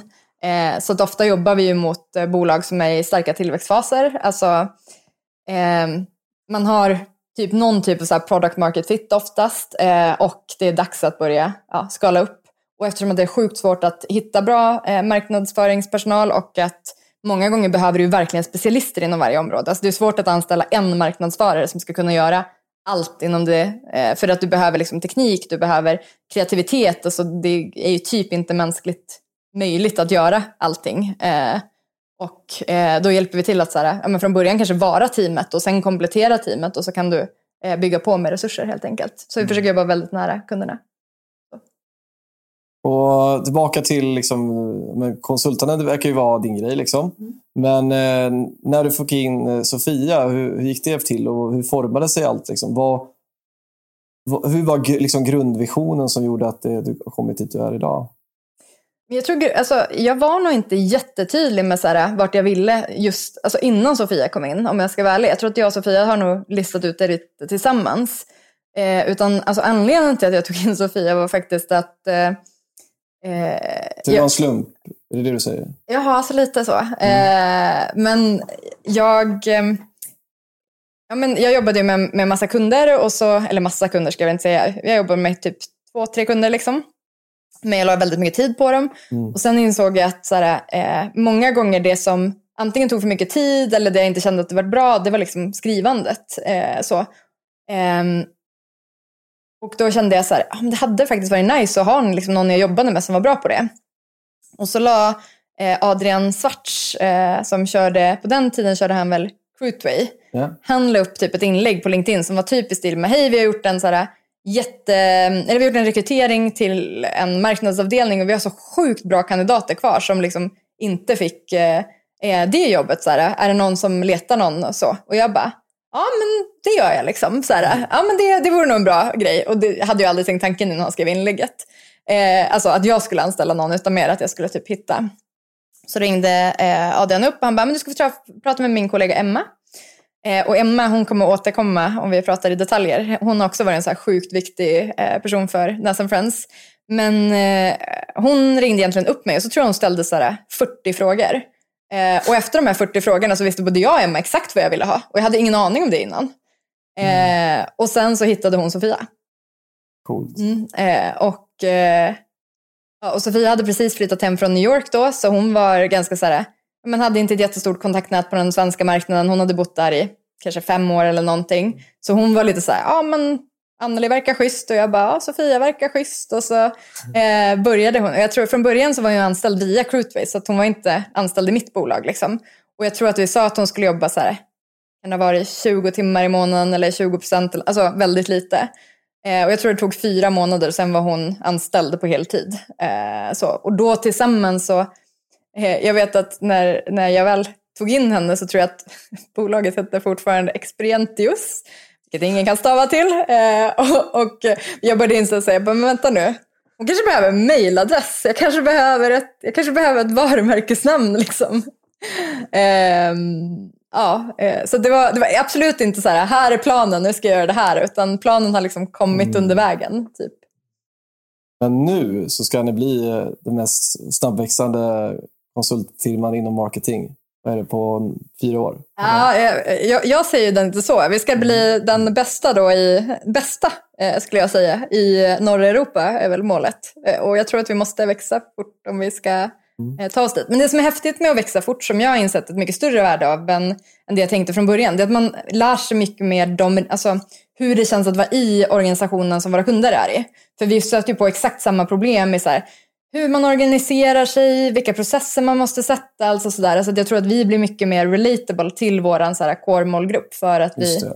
Eh, för att vi också gör det. Så att eh, det finns liksom ett annat värde. Att växa i sig är ju inte det viktiga. Det viktiga är att typ, vi gör bra saker och att vi har roligt. Och Det, att, det blir ju en konsekvens eh, Exakt. som man måste hantera. Mm. Och det är viktigt att man gör det på ett bra sätt. Mm. Och Det är väl något som jag tror vi alla har liksom en brinn, brinner för, liksom, det här med kulturen. Och hur, hur många är ni idag och hur snabbt... Ni, ni var väl typ tre förra året? Eller, eller, vad, eller hur fort har det gått egentligen? Eller vad? ja, förra året var ju liksom en ketchupflaska, eller på att säga. Men man måste, okej, to be fair så måste man gå tillbaka lite tidigare bara. Ehm, Självklart. Året innan så var ett städ, alltså 2019 var ett städår för oss lite grann. Eh, jag och Sofia hade ju som sagt var, eh, vi hade ju en idé om att så här, vi ville jobba någonstans mellan inhouse, konsult och byrå. Vi ville liksom ha färre kunder, vi ville jobba tajtare med dem, vi ville att kunderna skulle känna att vi var liksom en del av dem. Eh, men vi ville kunna e- erbjuda typ allt en marknadsföringsavdelning erbjuder. Och då hade vi, alltså innan eh, 2019 så hade vi gjort det genom att koppla på liksom bra bolag i branschen. Så att alltså, vi vart en kontaktperson och sen hade vi liksom alla specialistkompetenser runt. Eh, men det vi insåg när vi jobbade på det sättet var att de hade inte samma värderingar som vi hade. Eh, alltså många byråer eh, och liksom, ja, konsultföretag och så eh, ville inte jobba mot kunden som vi ville. Så att vi hade typ konstant dåligt samvete när våra underleverantörer inte kunde leverera på den nivån vi ville. Och det kändes liksom fel och falskt. Typ. Ja. Jag har en fråga bara in- innan du fortsätter. Just det här med konsultbolag och ha ett aligned incitament med sin kund. Alltså både du och Stefan driver konsultbolag och jag känner ändå att men efter att ha hört er idag, att ni, men det känns som att ni har ehm, samma ja, men incitament som era kunder. Jämför man med kanske andra byrås och, och sådär, att det ligger mer fokus på att tjäna pengar på kunderna än att faktiskt få kunderna att få den bästa utdelningen av eran liksom, konsult. Hur, hur tänker du där? Alltså hur är eran, hur är ert mode där? Men alltså jag skulle säga att eh, som, som, om någon framtida investerare någonsin lyssnar på det här så kommer jag inte få någon investering. Men jag är verkligen alltid kunden först. Eh, jag tror att man, alltså man vinner i det långa loppet på det. Eh, alltså om, om våra kunder gör bra saker så kommer vi få, eh, ja, men få cred för det på något sätt. Liksom. Och, eh, eh, vi, vi har ju, eh, jag tror jag har sagt den här någon gång tidigare men kanske inte nu. Vi mäter ju success på lite annorlunda sätt än vad andra gör. Om en kund kommer till oss med en brief, då har vi misslyckats. Eh, för då har vi varit så långt ifrån kunden att den måste liksom skriva ner vad den behöver. Vi, ska alltid, vi kan skriva en brief med kunden för att liksom, ja, men kartlägga vad är det vi ska göra. Men om kunden kommer till oss med en brief, då har vi inte lyssnat på dem. Eh, och vi lyckas ju när kunden bjuder oss på deras fester. Så. Perfekt. Jättebra. Alltså, ta bort liksom pen, pe, pengavärdet. Liksom. För det, är, det är det som är lätt att man hamnar i. Att man räknar pengar i säljorganisation. Man räknar pengar överallt. Liksom. Men eh, det är ju ett resultat som är mer än pengar som är eh, det långsiktiga värdet liksom, i bolaget. Ja. Um, inspirerande. Mm. Men i alla fall, om jag går tillbaka till storyn så, ehm, så först jobbade vi med massa alltså, konsulter runt om och så. Och sen eh, 2019 då så gjorde vi ganska, alltså för mig, bolda moves. För vi typ, eh, vi sa upp de flesta liksom, partnerrelationer. Vi hade inte så formella relationer men vi liksom slutade jobba med dem. Eh, vi sa upp alla kunder som vi kände behövde någon typ av sån konstellation. Då satte vi ihop liksom, men det här är en konsulten vi har jobbat med, ni får jobba direkt med dem. Vi flyttar ut oss ur liksom, ekvationen. Eh, så sa jag upp helt någon, någon heter det, alltså kund som inte ville vara med på resan med att vi byggde det internt och att man började jobba med flera av oss. Liksom. Eh, så det var, eh, alltså så här, det är ju inte jätteofta man bara så här, nej men nu rensar vi bort hälften av alla våra kunder i år. Bra, strategiskt liksom. Eh, men det la egentligen grunden för att vi då skulle kunna börja bygga upp det eh, internt. Alltså vi valde andra kunduppdrag, vi sålde in oss på ett annat sätt och så. Ehm, så när 2020 kom då så började vi året som tre personer. Vi hade en som skulle komma in i januari. Eh, och när 2020 slutade så var vi typ 12. Eh, för att vi hade ju lagt en, en grund för att liksom, vi visste vad vi ville göra. Vi hade liksom på något sätt ändå validerat det. Eh, för att eh, modellen funkade ju med konsulter runt. Det var ju bara inte på den nivån vi ville ha det. Så att om vi dessutom kunde höja nivån på leveransen så skulle det bli ännu bättre. Eh, och sen var det ganska mycket hassla förra året för att eh, ja, eh, alltså jag minns det. Jag brukar säga så här att corona kom, enligt mig då, det här är sjukt inte sanning, men när Spotify stängde ner kontoret. För det var som att då alla våra, alltså alla kunder vi hade då, det var då de insåg liksom konsekvenserna och så. Så då gick vi in i kanske så här, två, tre veckor bara så här, krishantering med alla kunder. Vi förlorade en kund tror jag, alla andra bara så här, ställde om. Vissa så här, sa upp alla andra konsulter utom oss, för vi var de enda som ansågs affärskritiska. Så vi hade ju väldigt bra business kvar, men man var ju i typ två, tre veckor bara hantera så här, okej hur ska vi marknadsföra, vad ska vi ställa om de här kampanjerna, hur ska vi flytta budgetar, eh, vad behöver vi ändra för strategiska initiativ, eh, hur gör vi organisation, alltså det var så många frågor. Och så minns jag så väl, eh, jag är i ett möte med en, eh, en kund, eh, det är vdn för det bolaget och en av grundarna och så är det jag. Eh, och de pratar om sin organisation, så det här har ingenting med Nassan Friends att göra. Och så ställer han sig och tittar på mig och så säger han så här, Anneli, dagens ungdom har ingen förståelse för vad en kris innebär. De har aldrig varit med om någon. De kommer inte förstå hur mycket, alltså hur hårt vi kommer jobba, hur det här kommer påverka, eh, ja, men, vad konsekvenserna kommer vara. Och jag bara, jag är ju dagens ungdom. jag har aldrig heller varit med om en kris. Panik liksom. Så jag bara så här, jag var typ helt tom i huvudet. Han pratade inte ens till mig, men han kollade ju på mig som att han liksom, ja, pratade till mig. Ah, Så jag åkte hem och bara, oh my god, jag har ett företag, jag har aldrig varit med om en kris. Det här är en kris. Och jag har inte ens tänkt på att det är en kris, jag har bara tänkt på vad jag ska lösa för alla mina kunder. Ah, Okej, vad ska vi göra nu? eh, och då, jag, har haft, jag har suttit i bland annat så här Aktiespararnas styrelse, så jag har ganska många så här, ja, men typ, mer erfarna, bra, grymma människor i mitt nätverk. Så att, eh, jag ringde upp några av dem och bara, Hörni, det är en kris. Vad ska jag göra? typ. Och så berättade jag lite om vår situation eh, och eh, ja, men vart vi var. Och de bara, men alltså ni är ju i ett ganska bra läge när det är en kris. Eh, för att de här veckorna som ledde upp till ehm, det här då så hade vi eh, vi hade signat ett, större kontrakt med en befintlig kund. Vi hade signat ett nytt kontrakt som var liksom garanterat eh, 12 månader, eller till årsskiftet. Och sen hade vi en extra boost på en kund på jättemånga timmar de närmsta tre månaderna. Eh, och allt det här var ju liksom alltså nerskrivet så här, och alla kunderna ville köra på de planerna. Så jag bara, vänta, jag har sjukt mycket garanterade affärer. Och jag har en arbetsmarknad där massor med grymma personer är utan jobb. Eh, och just det, vi har sagt upp vår lokal för den har vi växt ur. Vi har en ganska bra, bra möjlighet här. Eh, så att jag eh, började med att ringa Sofia såklart och bara, Sofia, jag har en galen idé. Hon bara, okej. Sofia, Sofias standardsvar till mig brukar vara så här, Anneli, gå hem och sov på saken. eh, och så säger jag åt henne, jag bara, jag tänker så här, vi anställer två eh, istället för en som vi hade planerat för att täcka upp för det här. Och vi gör det på typ två veckor.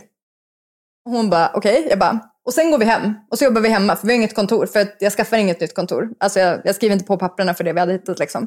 Hon bara, okej det låter som en sjukt bra plan. Jag bara, va? Ska jag inte gå hem och sova på saken? Sofia, vad menar du? Eh, och hon bara, nej men jag tycker det låter som en sjukt bra plan. ah, ah, okej. Okay. Ah, så då ringde jag resten av teamet och bara, ah, alltså jag tänker typ det här. Ehm, och alla sa ja utom en. Han sa så här, ah, men jag tycker att eh, de, av de här två rollerna, den här håller jag med om, men den här tycker jag vi ska göra om så här istället. Jag bara, sounds like a plan. Eh, sen så för att jag hade jobbat med Elite Hotels tidigare så hade jag ganska bra kontakter så jag ringde upp en, eh, en kvinna där och bara Hej vi behöver en gigantisk möteslokal för vi vill inte egentligen träffas men vi måste träffas för vi måste reka för det här. Eh, och så sågs vi alla, det här var typ onsdagen tror jag, fredagen sågs vi alla, eh, hade en hel våningsplan på ett hotell. Eh, planerade så här, okej okay, hur för det vi sa då att om, om vi ska rekrytera in två personer så måste vi göra det väldigt snabbt så vi faktiskt hinner få in dem i verksamheten. Mm. Och sen för att vi hade tre månader med alltså många fler timmar så behöver vi också sälja, alltså sälja för att täcka upp liksom det, det droppet som kommer bli. Och vi har typ tre månader på oss att göra det. Eller om det var fyra kanske. Eh, så vi åkte till det här hotellet allihopa, satte ihop en warplan, tog in Emma som jag nämnde tidigare eh, och hjälpa till med rekrytering igen. Eh, gjorde en lista, så här, det här är de kunderna vi ska försöka nå, försöka sälja till. Alla måste vara med och sälja, vi behöver hitta de här två personerna. Eh, vi sa också, alltså de vi rekryterade in var vi sjukt tydliga. Så här, vi, vi kan bara behålla er i tre månader om vi inte lyckas med det här. Så det är, liksom, mm. det är det ni går in med. Eh, och sen ja, gjorde vi hela planen den dagen och så gick vi hem och så sågs vi inte på fyra månader. Och när de fyra månaderna var slut så hade vi ju inte bara sålt in det utan vi hade sålt in så sjukt mycket mer. För hela liksom, teamet hade ju typ börjat sälja och blivit någon typ av ah. eh, säljmaskin. Så att när hösten kommer så bara, jag har för lite personal. Och vi har redan växt, vi har redan dubblat i år typ. Mm. Eh, och då anställde vi typ in fyra personer till. Ja, eh, så det var the breaking moment, jag på säga, förra året. Mm. Det, det mötet med den kunden, samtalen och den dagen, det satte liksom allt. Och jag tror att det som är det häftiga där med, så här, på tal om kultur, var ju att så här, för att alla var med om beslutet och alla gick in på samma villkor. Vi jobbade mot extremt samma sak. Så medan många andra kanske kände att så här, ja, men corona var någonting som drabbade en, man så här, krishanterades. Vi, vi, bara, vi vet exakt vart vi ska. Det här är liksom målet. Det var supertydligt. Det var mm. nere på kronan och alla skulle hjälpa till. Mm. Coolt. Bara tydlighet ja, men... i vad vi ska, vad actionpunkten är. Det, det, skapar ju momentum. Mm. Uh, verkligen. Mm. Alltså, jag tänker också, du, du är ganska engagerad liksom i många olika bolag ändå, mm. uh, som jag har förstått det. Um, hur kommer det sig? Eller liksom, du sitter i styrelsen för uh, det här bolaget med, vad heter det? Granola? Ja, exakt. Granola. Jag tänkte säga musli. Jag vet inte om det var... Uff. Ja, nu, nu svär du i kyrkan. Mm. ja, vad heter de? Färsking. Färsking. Mm. Ja.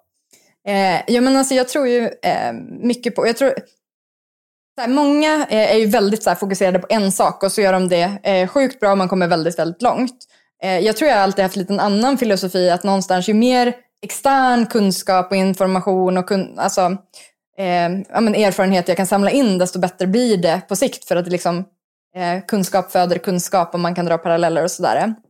Så jag har egentligen eh, jag har suttit ganska mycket i styrelsen de senaste åren. Mm. nu sitter jag då i, eh, i Färskings styrelse eh, och i Taku Taku som är ett annat liksom, måltidsrelaterat bolag. Så jag har något typ av så här, hobbyintresse här med eh, matinvesteringar och livsmedel och, och, och sånt. Eh, men jag tänker att det är bra för mänskligheten. Vi äter lite renare. Eh, har du lite förkärlek för fintech också hört? Ja, lite, lite förkärlek för fintech också. eh, ja, det kan, det kan man lätt säga.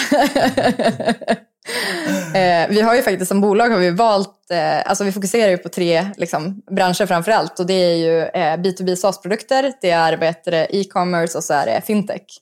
Så att, eh, och de alla speglar väl lite så här, mina intressen. Vi gör ju ingenting med mat när det kommer till bolaget för att eh, det som Alltså det är mycket annan dynamik när det kommer till FMCG. Alltså man säljer det liksom eh, fysiska butiker, vi återförsäljare. Mm. Så det är väldigt mycket som är annorlunda. Så jag har inte sett att vi kan hitta värdet i det mm. i bolaget. Men däremot tycker jag att det då är väldigt intressant att sitta i sådana frågor på en strategisk nivå och så här, få den inputen. För att jag lär ju mig saker där som jag aldrig skulle kunna komma i kontakt med. Alltså varenda styrelsemöte med, med färska börjar så här, Okej, hörni, vänta, innan vi nu ställer de riktiga frågorna, kan ni bara klargöra de här fem sakerna som ni precis har pratat om som jag inte förstod vad ni sa? Och så får de börja med någon typ av så här faktaupplösning för mig. Sen kommer diskussionen igång. mm. Intressant. Ja. Eh, men det är också ett jättehäftigt bolag. Två stycken eh, ja, superunga, de är väl 22 nu, Kalle och Amanda, som har eh, grundat det och finns nu på ja, ICA, Coop, eh, Axfood, Bergendals. Jag tror jag säger rätt namn nu. Ja, men de har blivit ganska stora ganska snabbt. väl? Mm, exakt. Mm. Men, men tillbaka till, till Ness and Friends. Vad, vad är planen framåt där? Ni, nu, nu har vi catchat upp till liksom, storyn right now. Ni, eh, corona blev en, en ja, men ni gjorde en, en, en warplan, exekutade den, blev sjukt bra, växte från 2 till 15 på, på liksom rekordtid.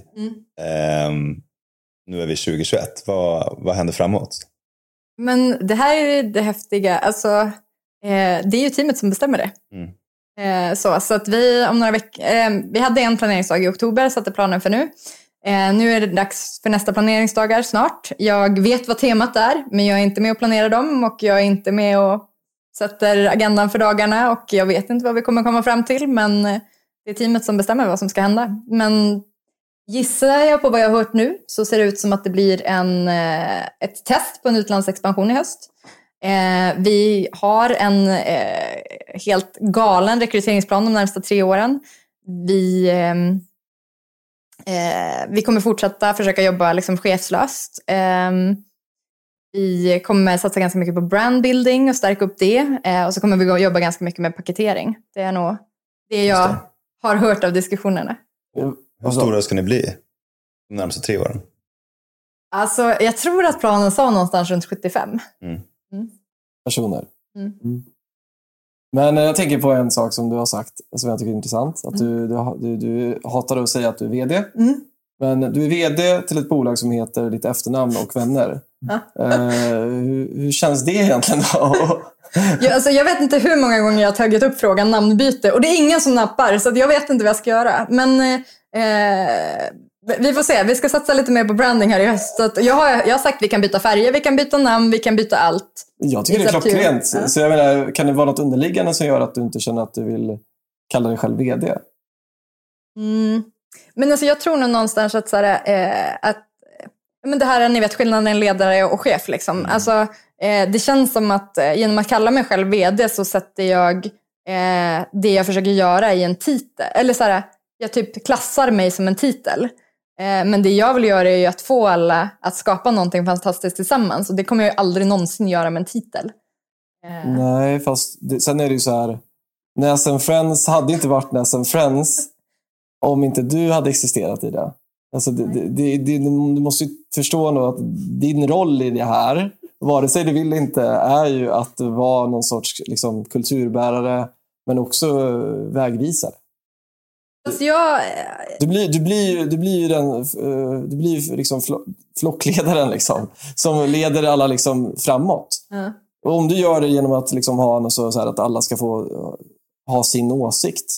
Men jag menar, om någon skulle, du säger ju att du är ganska envis, du är ganska svår att argumentera. Om du får det för dig någonting så vill du köra. Om du har en idé så pitchar du den och ganska jäkla strong till Sofia och så är det... Och så säger hon nej. Då Ja. blir det nej. Vet du hur många gånger det har hänt? Ja, det låter ju fantastiskt.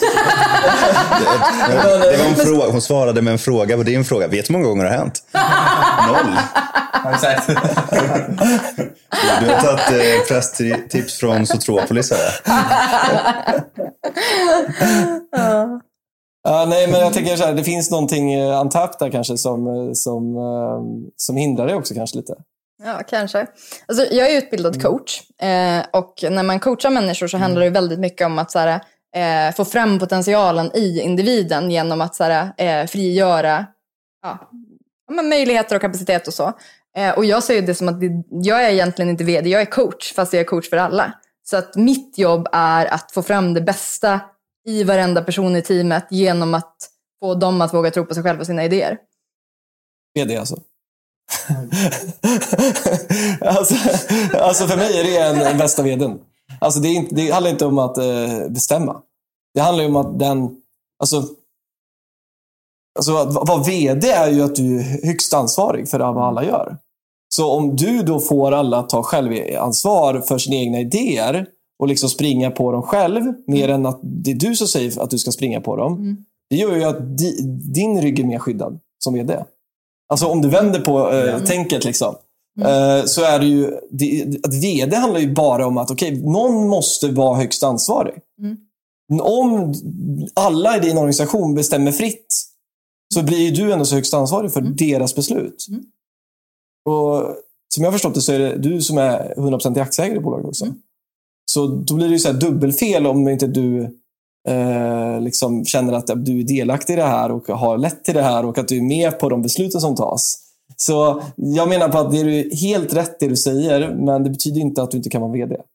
Nej, och- men jag, jag tror att så här, missförstå mig rätt när jag säger att jag inte vill vara vd. Jag tror att jag vill inte vara... Alltså, En gammal ledare. Nej, nej, men alltså, dels, det- jag tror inte det, det första man tänker på när man tänker på min roll i bolaget tycker jag inte ska vara vd. Alltså, Mm. För att för mig handlar vd-rollen väldigt mycket om att Ehm, ja, men om, man tar, alltså, om man tar en ledningsgrupp och så tar man alla de här C-titlarna. Liksom. Ja, men en CFO, ja, men den, är ju, alltså, den ska fokusera på liksom, finansiellt, alltså pengar, alltså de frågorna. En eh, COO ska fokusera på hur vi driver upp alltså operations och, och den, de delarna. En CMO ska fokusera på liksom, marknadsföring och den delen. Alltså, alla har ju väldigt tydliga, men vad är vdns roll egentligen? Typ eh, chef över att ta beslut. Men det är det jag säger. Det, det Men, är men ser du dig mer som en grundare då? Ja, jag tror det. Men eh, visionen då, alltså för bolaget, så här, för det, det ser jag exempelvis som vd, den största grejen, liksom att, att sträva mot visionen och se till att vi jobbar i rätt riktning bara. Mm. Eh, det är Ja, väl strategisk vd kallar man det till och med. Alltså ofta så är man ju, om, en, på större bolag så är ju vdn inte operativ som du säger. Den är ju, det är COO och man är ingenting egentligen. Nej. Men det är den som tar de avgörande besluten. Mm. Och Den ska liksom då egentligen tror jag mäta mot vad styrelsens vilja, om man nu ska prata det. Men det är, Mm. det är i så fall din vilja i det här fallet. Så att det, då blir det samma. Men du ska nog så mäta så här. Är det besluten vi tar nu rätt beslut mot den vägen vi ska? Alltså du blir på något sätt så här, skydd, allas beskyddare liksom, också. Kan man vända det på. Alltså allas beskyddare mot att vi, vi är fat, fit for fight. Vi är på väg åt rätt håll. Vi håller inte på att åka ner för något stup. Vi, vi, vi, vi, hanterar våra kon konkurrenter och de utmaningar som finns. Alltså, Eller hur? Det blir liksom helheten. Och Det är vad jag ser en vd som. Så jag ser inte en vd så det kan, du kan vara vd på tusen olika sätt. Men i slutet av dagen så handlar det om att det finns en person som tar det avgörande beslutet och står med det rakryggad inför alla. Mm. Men om alla såg vd som det, då hade jag nog kunnat vara vd. Exakt. Och, och då, då, det, det skulle jag säga att om du tittar ändå även på börsnoterade bolag så blir det, det, det allt det andra, det är ju bara personkopplat. Men vad de faktiskt gör, det är ju att ta ansvar för alla beslut och liksom summera allting till, till en person som ska liksom ta den avgörande riktningen i, det, i de frågorna. Och sen kan man skicka tillbaka det till organisationen då, liksom, på olika sätt. Mm. Men om vi nu låtsas att vi har 200 personer istället. Ja. Mm. Och så tänker du vad som oftast händer när en vd är en vd med relationen med den personen versus alla de andra. Jag inte med. Ja, Men jag, tänker så här, jag, jag tycker att vd-titeln ofta alltså, skapar en massa distans. Alltså, så här, det handlar ju om att man, så här, det här är den jag är och ni är de där. Och, och, och, alltså, man bygger ju typ eh, hinder och man bygger, alltså, man bygger eh, strukturer där man sätter in mellanchefer och så. Man skapar en distans till den här liksom, herre på täppan som ska ta de här alltså, typ, slutgiltiga be, besluten och som kan mycket mer än alla andra och så. Och jag ser det ju verkligen inte så. Så jag tror Exakt. Jag, jag, jag, jag håller med. Du behöver inte bygga strukturen så. Det är ju helt upp till dig som vd.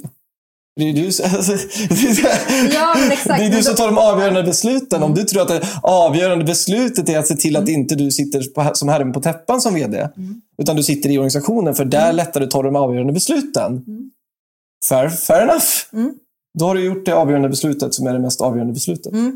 Men alltså, problemet för mig är inte uppgiften som en vd har. Okej. Problemet är det som... Ah, känslan. Inte hos mig egentligen, utan det som händer i alla de andra när de ser mig som vd. Ah, okej. Alltså för det skapar en barriär som inte jag vill ska finnas. För att det skapar... Det är ju, alltså så här, jag får jobba med det. Jag jobbar ganska hårt med det ska jag säga när det kommer in nya juniora eh, in i teamet. Och så tänker de att så här, om det här är Anneli, hon har grundat bolaget och så här, alltså första dagarna. Särskilt så här, praktikanter, de är typ livrädda för mig. Ja, men kommer jag då in och så är den typ tjorvigaste eller kommer in i morgonmötet i morgonrock eller någonting sånt, då sänks barriärerna ganska snabbt och då vågar de vara sig själva med mig. Eh, och då kan vi fatta sjukt bra beslut och då kan vi göra sådana saker. Men så länge de säger att men där är Anneli, hon är VD, då har de redan byggt en barriär till mig som inte behöver finnas där. Så för mig är att vara VD och att säga att jag är VD handlar mer om vad det skapar för liksom distans till alla andra än vad det gör med mig. Jag kommer ju fortfarande ha all, all, alltså, lika jobbiga beslut att fatta. Jo, men nu, nu pratar vi tror jag, om två olika saker. Nu pratar vi om konsekvens, alltså problematiken med eh, bilden av en BD är för någonting i, i samhället. Mm. Det är ju ett perspektiv. Det jag pratar om egentligen så här, vad är det att vara en VD som entreprenör? Mm. Vi som har faktan. Mm. Eller så- jag menar, vi som faktiskt vet. Så det är, Mm. det, är oftast väldigt många som har hört uh, om en VD för att man sett den på Ekonominyheterna någon gång när man växte upp. Eller, eller liksom, man ser dem där ibland Mm. härja omkring och man hör att man snackar om dem på sitt jobb. Eller, Mm. eller ja, designade mitt anställningsavtal, shit liksom. Eller Mm. Vad det nu må vara. Så jag håller helt med, man måste ju verkligen jobba med att eh, bryta eh, barriärer. Mm. Eh, och det tror jag är väl lite så här... Det, det har ju egentligen med dig som person att göra. Alltså det spelar ju som sagt ingen roll skulle jag säga om du har grundat ett bolag. Ditt bolag heter Näs Friends och du är, det är Anneli Näs du ska snacka med. Jag tror inte det är så här ap, stor skillnad om ja, men det är Anneli Näs grundat bolaget som heter Näs and Friends. Vi är 200 anställda. Hon, är inte VD och det finns ingen VD i bolaget. Men eh, här har vi henne. Alltså, det, Ja, exakt. Praktikanten kommer ju, vet ju fortfarande att du är vd. Alltså, så här, så de Ja. kommer, ju, de kommer fortfarande Alltså, vara... Men, men så som du agerar istället, det är ju just Ja. det du är inne på. Liksom, Ja. Att du går in i morgonrock i möte. Då har du helt plötsligt sänkt barriärerna. Så att, alltså, ditt agerande, om man säger, det jag tror och liksom läser av lite från det, du är lite emot det här hur man ska säga, som upp, uppfattas som det traditionella vdn. Som du säger, den här på tv, liksom, den här chefen som står och pekar. Det, det tror jag inte någon av oss här riktigt eh, vill ha. Framförallt hör jag att du, liksom, eh, vilket är jättebra tycker jag, positivt. Utan det gäller att vara, man ska vara med i teamet. Man är ett team som ska Ja. bygga någonting. Liksom. Sen så, som vd har man ju, precis som du säger, ansvaret för visionen. Då. För någon måste liksom dra i den. eh, Men Liksom. det är ju det, du, du är ju, på, liksom, den positiva sidan med att vara VD, det är ju att du är ju trygghetsskaparen. Om det är en, en, en bra kultur. Du, är ju, liksom, du ska ju egentligen förmedla trygghet till organisationen. I att eh, du har koll på läget. Liksom. Mm. När det skakar så informerar du skakar, men det ska ändå så göras... Det, det, liksom, vi, take, vi löser det här. Liksom. Mm. Det ska, när du säger vi löser det här så kommer folk lita på dig för att du, de, de vet att men, du har ju klarat det här fram tills nu. Du står ju på den ledande positionen. Du har tagit de, alla avgörande beslut. Det är, liksom, det är den dynamiken det blir. Men sen så klart, om man är en dålig VD, då, då, då, då rasar ju oftast allt om det är superkris. Och eh, det kanske pengarna är slut och ja, vi måste sparka folk. Mm. Då oftast det skapas det ju, tror jag, en negativ kärnreaktion av, av dåliga effekter. Av att folk letar efter andra jobb. De känner att nu skeppet, nu sjunker skeppet. Liksom. Men man har ju hört de här successstoryna också. Man har läst de här böckerna om när ah, men vi var tvungna att egentligen säga upp, eh, led, eller styrelsen beslöt att vi behövde egentligen säga upp eh, dittan och datten. Men jag gick till dem och bara sa att vi, jag kommer aldrig, jag, ni får säga upp mig först. Jag kan lämna imorgon. Så får någon annan lösa den här skiten. Eller så ser vi till att hitta en lösning där vi inte säger upp någon. Har man ju hört. Liksom. Och så bara, ah, men då, då, då, då hade han ett speech för alla, i, i alla liksom, var det nu, 500 anställda och så sa han att ja, vi kan inte liksom tvinga er att inte få lön, för vissa har liksom överlever det här, men jag har i alla fall pratat med min eh, ledningsgrupp och vi alla vi, vi slopar liksom, eh, alla våra bonusar, vi slopar vi har gått ner 25 procent i vår lön och vi skiter i semestern. Liksom. Och vi kommer, ah, vi kommer också nu ta ut 20 dagar obetald semester. Eh, och så bara, så ni får beställa, bestämma själva hur, hur mycket ni vill ta ut, men beroende på hur, allt det här löser sig så får vi se om bolaget klarar sig. Det, jag vet inte exakt vilken story, men jag läste en bok. Liksom, och det tyckte jag var en otroligt bra grej. För det, det tog bara typ, vad sa de, eh, sju dagar så hade de liksom startat någon sorts trading av obetalda semestrar. Så de som alla först gick med på att ta obetalda semestrar, Mm. men sen tog de reda på de som hade det tufft Mm. längst ner i organisationen.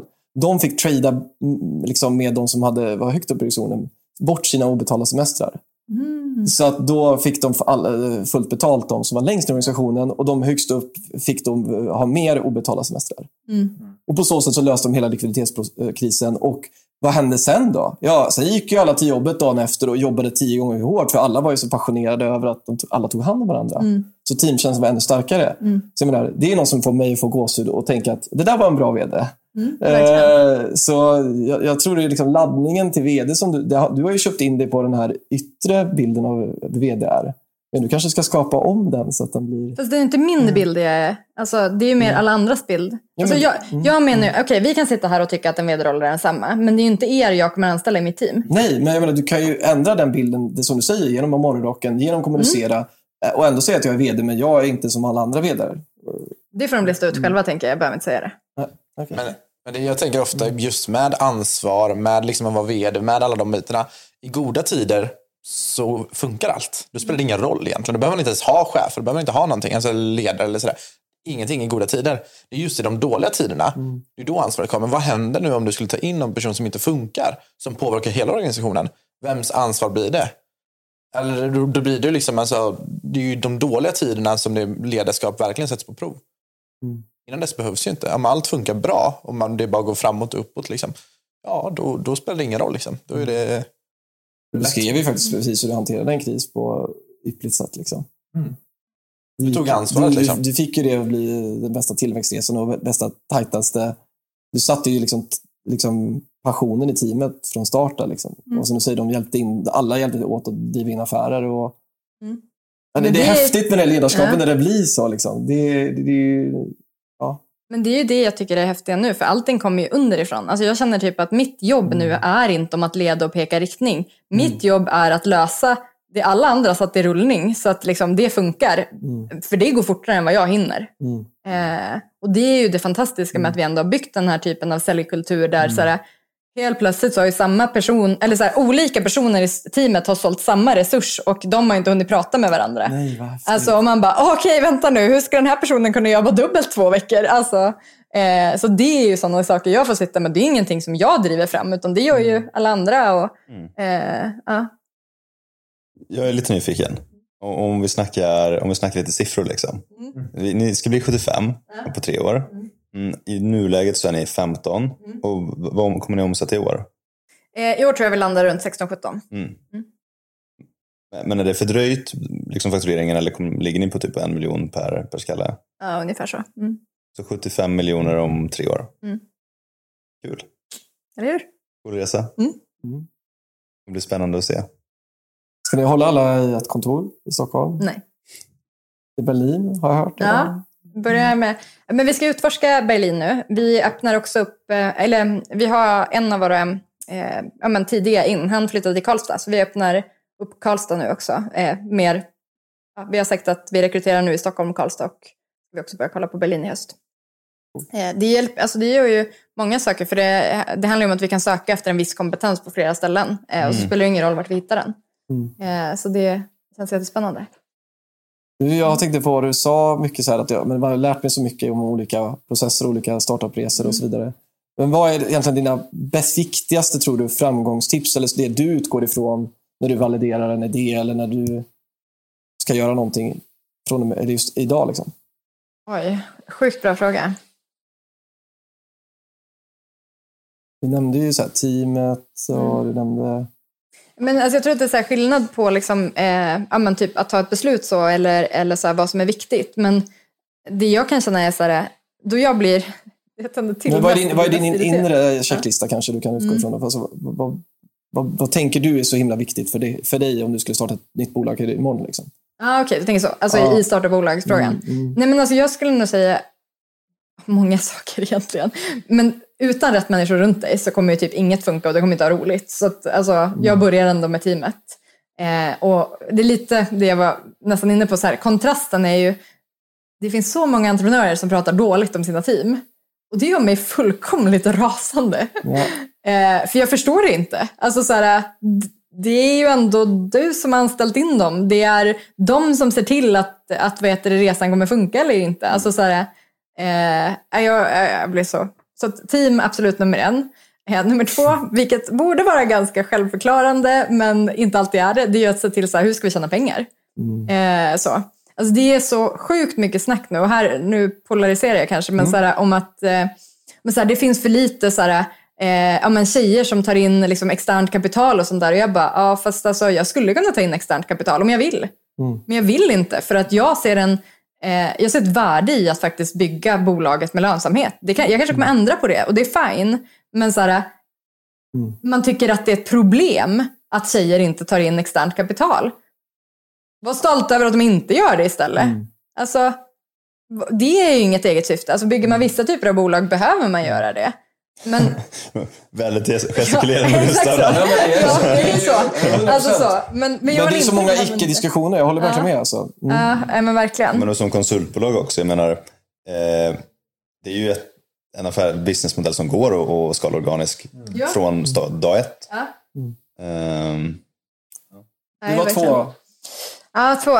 Eh, ja, men alltså, jag tror också den tredje är så här, alltså, se till att ha sjukt nöjda kunder. Alltså, det låter basic, men så här, är inte kunderna nöjda så kommer det inte, kommer det inte funka. Liksom.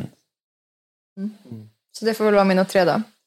Teamet, se till att tjäna pengar och göra nöjda kunder. Jag byter nog ordning på dem egentligen. Alltså för en, alltså hittar du någonting du kan sälja som gör en kund nöjd så kommer du typ alltid tjäna pengar i slutändan. Frågan är bara hur rak resan är dit. Liksom. Nice. Och om du, eh, som liksom du redan så har investerat i en del bolag också. Eh, eh, Så vad har gjort att du har gjort de här investeringarna? Är det samma lista eller, eller, eller hur? Men jag skulle nog säga det, alltså mina investeringar är i två kategorier. Antingen så är det samma lista, eh, rakt av. Eller så är det saker som jag hoppas ska göra världen bättre. Eh, och då finns det lite annan dynamik i det också, skulle jag säga. Jag prioriterar vissa saker samma, men andra saker också. Och är det det din största drivkraft, att göra någon förändring till det bättre i den här världen vi lever? Eller vad, Ja, men vad, alltså, jag är... vad, vad, vad skriker det här inne? Vad brinner här inne? Liksom? Ja, men jag har ju en större vision på några, alltså om några år. Jag ska, ju, jag ska förändra alltså, hur vi jobbar med sjukvård i framtiden. Wow. Så att eh, om typ 15 år, kanske, då driver jag ett friskhus. Det är sjukt att du säger det, för Emily Lund som var här förra eh, gången, de håller ju på att sätta upp ett sånt i Spanien. För eh, kroniska sjukdomar, att liksom lätta dem eller att göra folk friskare från dem. Ja. Du får kolla in henne- hennes eh, intervju nu Ja, som släpps. det ska jag Eh, göra. För eh, den intervjun pratar mycket om det. Ah, vad roligt. Men berätta ja. mer. Friskhus, vad innebär det för, vad innebär det Eh, för nej, dig? men för mig är det nog mer, alltså, vad ska jag säga, mycket tidigare. Alltså, jag tror egentligen att så här, Gud, vi kan nästan gå, gå, gå hela vägen ner till skolan. Alltså, vi, vill, vi får inte lära oss rätt saker. Alltså, vi får inte lära oss vad man ska äta för att må bra. Man får, vi får inte lära oss varför typ sömn är viktigt. Vi får inte lära oss hur man liksom, eh, mår psykiskt bra. Vi får inte lära oss, eller, och ens att det inte är farligt att må psykiskt dåligt och man kan be om hjälp. Alltså, vi får inte lära oss att vara typ hälsosamma människor. Vi får lära oss om någon jäkla kung som dog någon gång. Alltså, så här, eh, vi får inte lära oss om, om liksom privatekonomi. Alltså, eh, så. Och, Vad är en faktura liksom? Det är helt otroligt att man inte går igenom. Ja, så här fungerar det om att betala en faktura och det här händer om du inte betalar en faktura. Ba, alltså, bara en sån grej tycker jag är helt fascinerande. För på, på riktigt, alla kommer betala en faktura liksom. Ja, men alltså, ja. Ja, Jag tycker att det är så fascinerande. Ehm, och då har jag någonstans tänkt att så här, eh, om vi ändrade om, alltså sjukvård idag är ju otroligt reaktiv. Och den är också så här, särskilt i Sverige så är vi ju, eh, alltså alla är ju specialister. Det finns ingen generalist överhuvudtaget känns det som. Alltså, eh, när någon har ett, ett, komplex, alltså ett komplext case så pratar de med typ sju personer. Och frågar man de här sju personerna, vem är ytterst ansvarig för att ta beslutet? Så kan ingen svara. De vet inte ens vem det är som är ytterst ansvarig. Det är ju ja, för mig helt eh, otroligt. Så att jag har så mycket ilska på den delen. Men jag tror egentligen att genom att jobba mer proaktivt så kan vi liksom ta bort mycket sjukdomar, ta bort mycket ohälsa och så. Eh, så nu är min dröm fortfarande väldigt så här, ja, men i tidigt stadie, men jag tänker någonstans att vad hände om typ alla kanske så här, ja men en gång i varje kvartal så gick man och så kollade man så här, men hur mår du, vad är dina värden, liksom, vad borde du alltså, ändra? Och, och det kan vara allt ifrån så här, men, nutrition till liksom, ja, men typ, så här, hur har du det på jobbet, hur har du det privat och så får du. När man jobbar som coach så kollar man ju Eh, såhär, man kollar egentligen ett livshjul. Såhär. Men hur mår du fysiskt? Hur, hur är det med familjen? Hur är det med karriären? Eh, såhär, hur är det påverkat? Jag tänker typ att man skulle kunna ha ett livshjul som inte bara är liksom, ja, som en coach jobbar utan även såhär, hälsomässigt. Och att man kollar igenom och, och att man då kan hitta saker som man kanske behöver kolla. Så jag vet inte. Alltså, jag fick en... ehm, jag fick problem med min ländrygg för något år sedan. Eh, Och, och då visade det sig liksom, när jag började inse det att jag har under flera år alltså, jobbat mig ihop det här problemet med ländryggen. Så det kommer ta typ flera år att återställa det för att jag liksom inte har eh, Stretchat. Ja, alltså typ. Så här. Och man bara, men vänta nu, om någon kunde ha sagt till mig att de här tre musklerna är för korta eh, så hade jag kunnat så här, bespara typ ett halvår av att ha ont i ryggen. Och det är helt absurt, så här, varför är sjukvård bara reaktiv? När typ 90, nej inte vet jag, men en stor del går att göra proaktivt. Men jag tycker det är intressant också att ta upp liksom andra sidan av det. För, för det, det är klart, alltså det finns superbättringspotential. Mm, Men, men också om du bryter benet, då är ju Sveriges sjukvård extremt duktiga på att liksom laga det. För det är ju något reaktivt som har hänt. Du har liksom brutit benet och de fixar det. Ehm, Men, men sen om man bara ska gå tillbaka och se varför det är så. Det är ju för att men det är ju de, alltså kommer någon in och håller på att förblöda, då, då är det ju ett sätt som enkelt räddar deras liv. Och sjukvården, om man ska vara ärlig, har ju inte varit sådär asnice mer än 50 år kanske. Jag vet inte, men alltså, man hade inte så bra koll tidigare. Och vad ska man säga? Typ som sjukhusmat. Det är så här, det är den värsta maten. Alltså du blir ju inte frisk av att äta sjukhusmat. Du blir ju liksom, det är rätt dålig mat. Men bara att fixa det, det hade varit ett stort steg. Det vill jag komma till egentligen att Men har ju- sjukvården är väldigt bra på, på reaktivt, men har ju inte börjat arbeta någonting med, eller med, med det proaktiva. Det är nästa steg. Men det är nästa steg, eller Ja. hur? Jag, alltså, jag tror att det är oundvikligt. Nej, det är nästa stora trend tror jag också. Jag är också jättepassionerad av det, så det är rätt komiskt faktiskt. Ja, men vi, vi försöker ju liksom... Ja. alltså. Ja, vi borde ha ett biohacking-snack någon dag. Liksom. Ja, verkligen. Eh, För det, det är en intressant trend Ja. också. Att Mm. liksom kunna ja, men, som, du- få, få en att må bättre, Mm. ja, men, prestera bättre. Och liksom, alltså bara den här att veta hur, kan jag faktiskt, hur bra kan jag faktiskt må? Mm. Undrar hur må- hur många gånger man egentligen har... Nu har man ju testat det, liksom, men det, det, jag tror tror inte många som gör det ens. Vet hur bra de faktiskt kan må. Nej. Genom att liksom optimera allt. Mm. Men, men hur jobbar du med det idag? Sorry att jag avbröt, men hur, alltså med, med dig själv? För att jobba... Oj, med mig själv? Alltså jag är ju ett levande experiment, höll jag på att säga. Nej, men alltså jag tror... ehm, alltså lite av de här liksom, bolagen som jag är involverad i. Alltså Taku Taku jobbar ju med eh, alltså, mat i förskolor och på sikt kommer vi jobba med äldreboenden. Och, liksom, Mm. Och sjukhus Färsking- kanske? Ja, exakt. Färsking jobbar ju mot eh, ja, men unga, så, här, så att lite är det ju att jag försöker hitta sätt att jobba med det också. Men sen om jag bara kollar på min egen, alltså det finns ju typ inte en Ja, men alltså en diet, träningsform, meditationsform. Eller alltså så här, jag, jag testar ju allt som går att testa för att faktiskt förstå och utvärdera och ja, men, bollar sånt med människor. Och så. Jag tycker det är jättespännande. Tack för att du har lyssnat! Och vill du höra mer och få fler insikter så stay tuned. Vi släpper alltid nya avsnitt den 10, 20 och 30 varje månad året runt. Du hittar mer från oss på både Youtube och Instagram under namnet Casual Business. Och om du vill få fler insikter så rekommenderar jag starkt att du kollar på våra vloggar från weekendsen och joinar oss på Clubhouse den 10, 20 och 30 för att själv delta i diskussioner eller lyssna direkt live. Vi hörs och lycka till på din resa!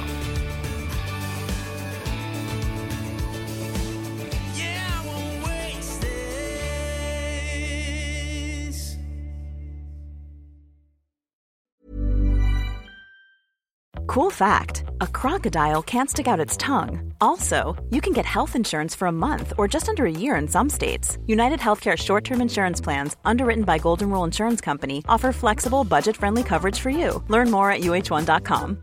Hi, I'm Daniel, founder of Pretty Litter. Cats and cat owners deserve better than any old fashioned litter. That's why I teamed up with scientists and veterinarians to create Pretty Litter. Its innovative crystal formula has superior odor control and weighs up to 80% less than clay litter. Pretty Litter even monitors health by changing colors to help detect early signs of potential illness. It's the world's smartest kitty litter. Go to prettylitter.com and use code ACAST for 20% off your first order and a free cat toy. Terms and conditions apply. See site for details. Hey, it's Paige DeSorbo from Giggly Squad. High quality fashion without the price tag. Say hello to Quince. I'm snagging high-end essentials like cozy cashmere sweaters, sleek leather jackets, fine jewelry, and so much more. With Quince being 50 to 80% less than similar brands. And they partner with factories that prioritize safe, ethical, and responsible manufacturing. I love that. Luxury quality within reach. Go to quince.com slash style to get free shipping and 365 day returns on your next order. Quince.com slash style.